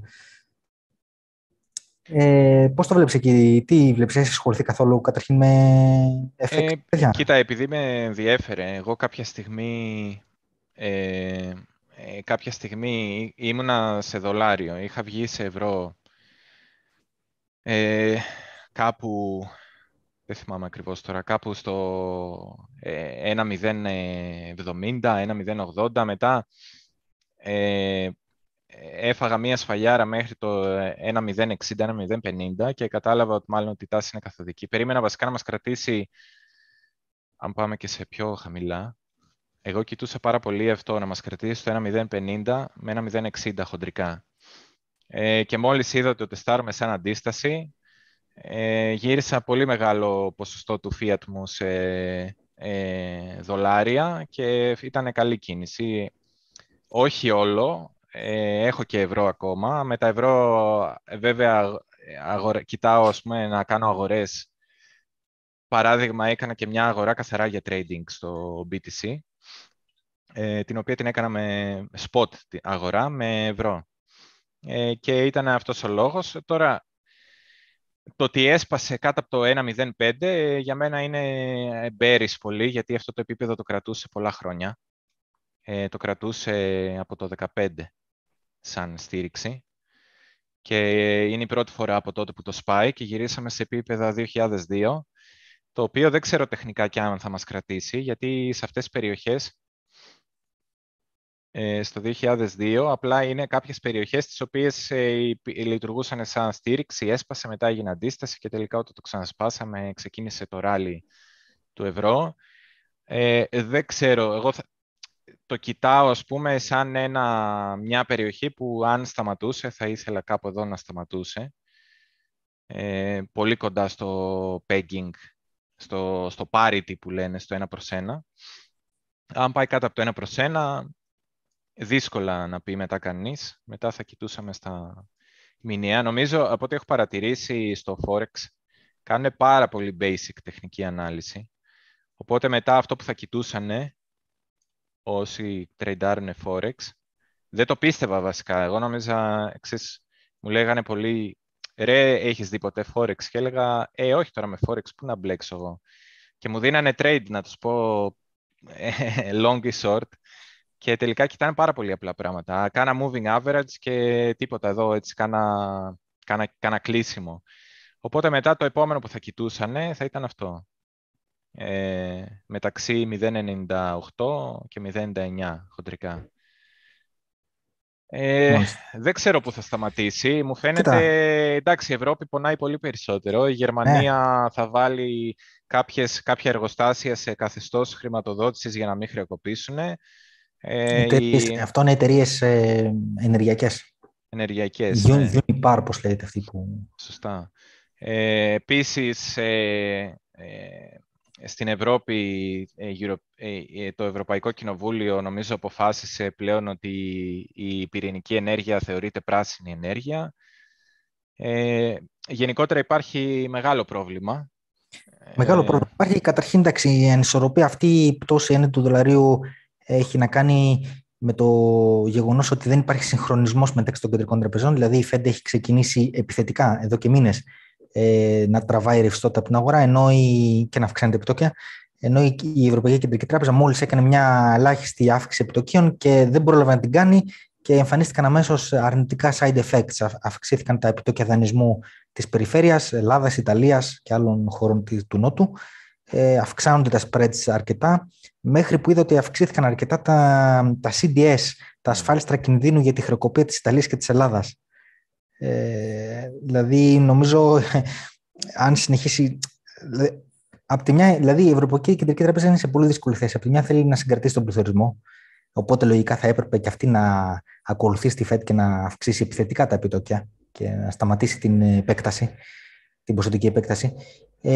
Από την άλλη δεν μπορεί να το κάνει, γιατί με την παραμικρή υπόνοια, με την παραμικρή προσπάθεια ότι πάει να το κάνει, αυξάνονται οι αποσυσπήρωση, ας πούμε, ποιο είναι το αντίθετο της κεντρομόλου δύναμης, οι δυνάμεις, ας πούμε, οι διαλυτικές μέσα στην Ευρωζώνη.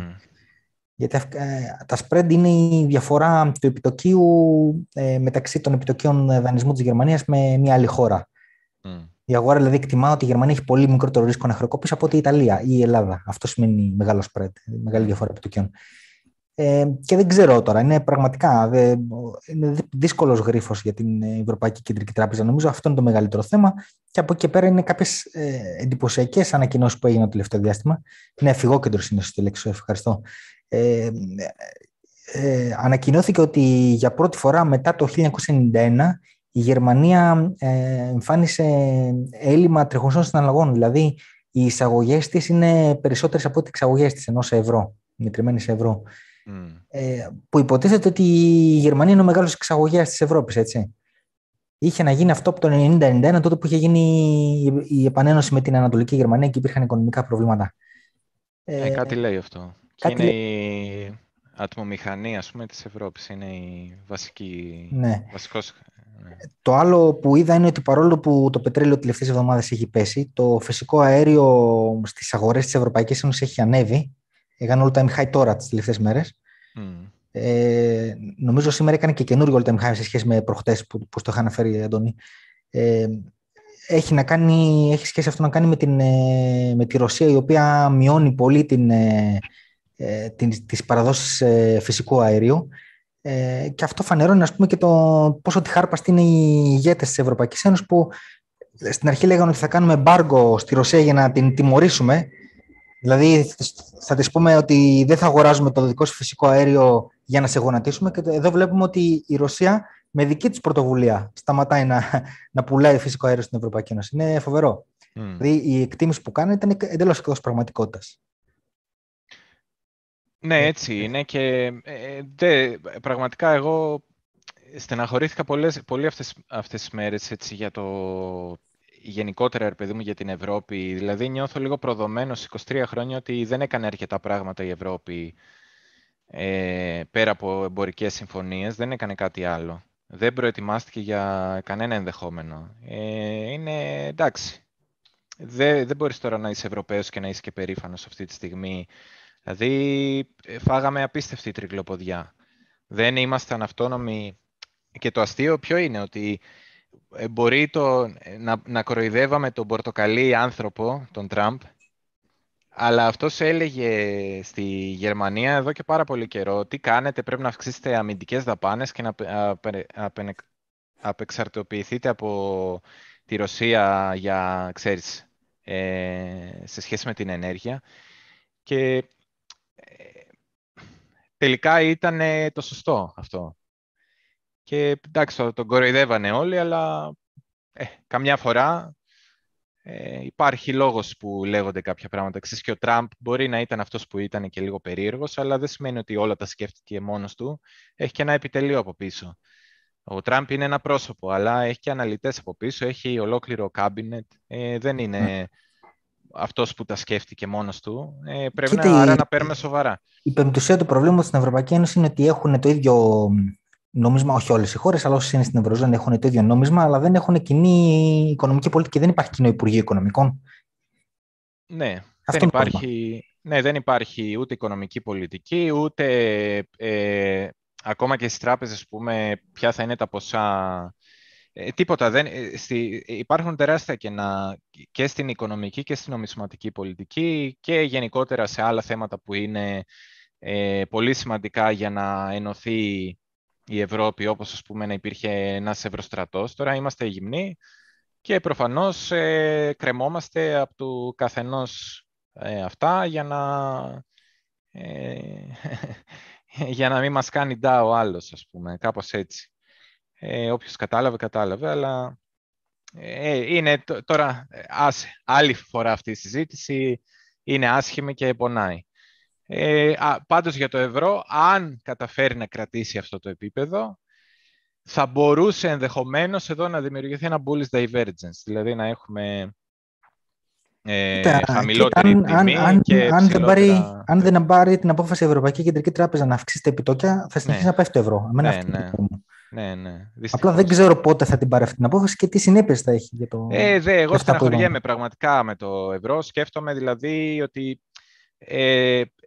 σε φάση που εννοείται ότι αυτό που θα πω τώρα δεν το στηρίζεται πουθενά, είναι τελείως συναισθηματικό, αλλά σε φάση που αναρωτιέμαι καμιά φορά αν οι Ευρωπαίοι ηγέτες τελικά την περιουσία τους την έχουν παράδειγμα σε δολάριο και δεν τους νοιάζει και το βλέπουν και σαν μια ευκαιρία, ας πούμε, να εγκλωβίσουν ρευστότητα 350 εκατομμυρίων ανθρώπων. Δηλαδή μου φαίνεται εγκληματικό το ότι η Ευρωπαϊκή Ένωση όχι τώρα, εδώ και 23 χρόνια, ας πούμε, κάνει τα ακριβώς αντίθετα από αυτά που έπρεπε να κάνει. Που εννοείται ότι έχουν κάποιο κόστος, δηλαδή μας έφαγε η πράσινη ανάπτυξη και τα πράσινα άλογα. Και τώρα σκέφτονται άμα θα βάλουν δελτία για το ζεστό νερό. Ποιος θα μπορεί πόσες ώρες τη μέρα να έχουν στη Γερμανία, ξέρω εγώ, ζεστό νερό. Δηλαδή, πού φτάσαμε. Κλείσαμε όλα τα εργοστάσια λιγνίτη, δεν επιτρέπαμε τα πυρηνικά εργοστάσια να δημιουργηθούν και να δουλέψουν. Εντάξει, είναι εγκληματικά όλα αυτά που έγιναν και σε βάζει να ρωτιέσαι τελικά. Είναι τόσο χαζοί αυτοί οι άνθρωποι εκεί πέρα ή δεν τους ενδιαφέρει γιατί βλέπουν, ας πούμε, την Ευρώπη σαν... δεν ξέρω σαν μια εταιρεία, οπότε σου λέει τώρα έχει bear market αυτή η εταιρεία που λέγεται Ευρώπη. Δεν πειράζει, εγώ βγήκα στο top. Όταν πέσει πολύ θα ξαναμπώ. Δεν ξέρω, πραγματικά σε βάζει να αναρωτιέσαι. Αν πάμε λίγο έτσι στο γεωπολιτικό, να φύγουμε τώρα από τα κρυπτος και αυτά, μιας και τελειώνουμε, να κάνουμε έτσι μια κουβέντα. Η Ευρώπη μπορεί να έχει τον πολιτισμό, την παράδοση, έχει ένα αυξημένο τεχνολογικό επίπεδο, όχι σαν σχέση με τη ΣΥΠΑ, αλλά έχει αρκετά σημαντικό τεχνολογία. Έχει βιομηχανία, τέλος πάντων κάποιες από τις χώρες έχουν βιομηχανία. Αλλά τι δεν έχει, δεν έχει πρώτες ύλες. Έτσι. Ούτε ενέργεια έχει, ούτε σπάνιες γης έχει, ούτε τίποτα. Δεν έχει τίποτα από πρώτες ύλες. Από πού μπορεί να βρει φτηνές ύλες, πρώτες ύλες και γεωγραφικά? Από τη Ρωσία μόνο, αναγκαστικά. Γιατί η Ρωσία είναι πλούσια σε πρώτες ύλες. Και γιατί είναι πολύ πιο φθηνά λόγω εγκύτητας γεωγραφικής. Αν φέρει, ας πούμε, το LNG από την Αμερική, θα είναι πολύ πιο ακριβό. Είναι ξεκάθαρα τα πράγματα. Είναι γεωγραφικές αλήθειες, δεν είναι πυρηνική φυσική. Γι' αυτό εμένα μου πάει το μυαλό σε αυτό που έλεγε ο Ντεγκόλ παλιά, ο παλιός πρόεδρος της Γαλλίας, που οραματιζόταν μια Ευρώπη από τον Ατλαντικό μέχρι τα Ουράλια. Δηλαδή είχε και τη Ρωσία μέσα στην Ευρώπη. Έτσι, σε συνεργασία με τη Ρωσία, η Ευρώπη είναι δύναμη. Και το είδαμε αυτά τα προηγούμενα χρόνια που η Γερμανία έπαιρνε φτηνές πρώτες ύλες από τη Ρωσία και τις μετέτρεπε με τη βιομηχανία της σε αξιόπιστα προϊόντα τα οποία εξήγαγε και έτσι είχε θετικά ισοζύγια στην Ελλάδα κτλ.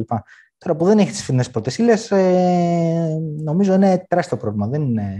Δεν είναι βιώσιμο αυτό το πράγμα. Η Αμερική το ξέρει και κάνει ό,τι μπορεί για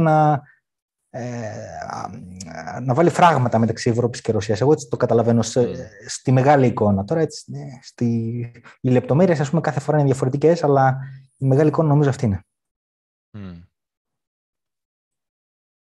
Ναι, δυστυχώς. Τη φάγαμε την τρικλοποδιά και εντάξει. Τώρα υπομονή. Όσοι είμαστε Ευρωπαίοι, υπομονή. Εντάξει, να πούμε και το θετικό, εντάξει, δεν είμαστε και, ξέρω εγώ, κάποια αφρικανική χώρα. Όχι, εντάξει.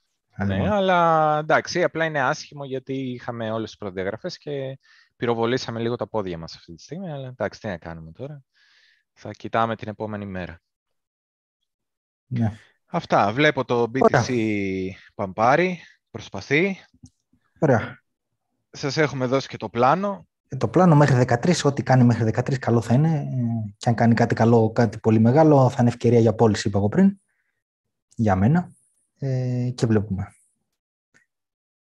Έγινε. Ωραία. Λοιπόν, ευχαριστούμε όλους που είστε μαζί μας και σήμερα. Ρίξτε likes, τέτοια δεν σας πρίξαμε αυτή τη φορά. Οπωσδήποτε, επιβάλλετε. Γιατί βλέπω τώρα λίγα είναι ακόμα. Ξεχαστήκατε. Έγινε. Λοιπόν, άντε, γεια.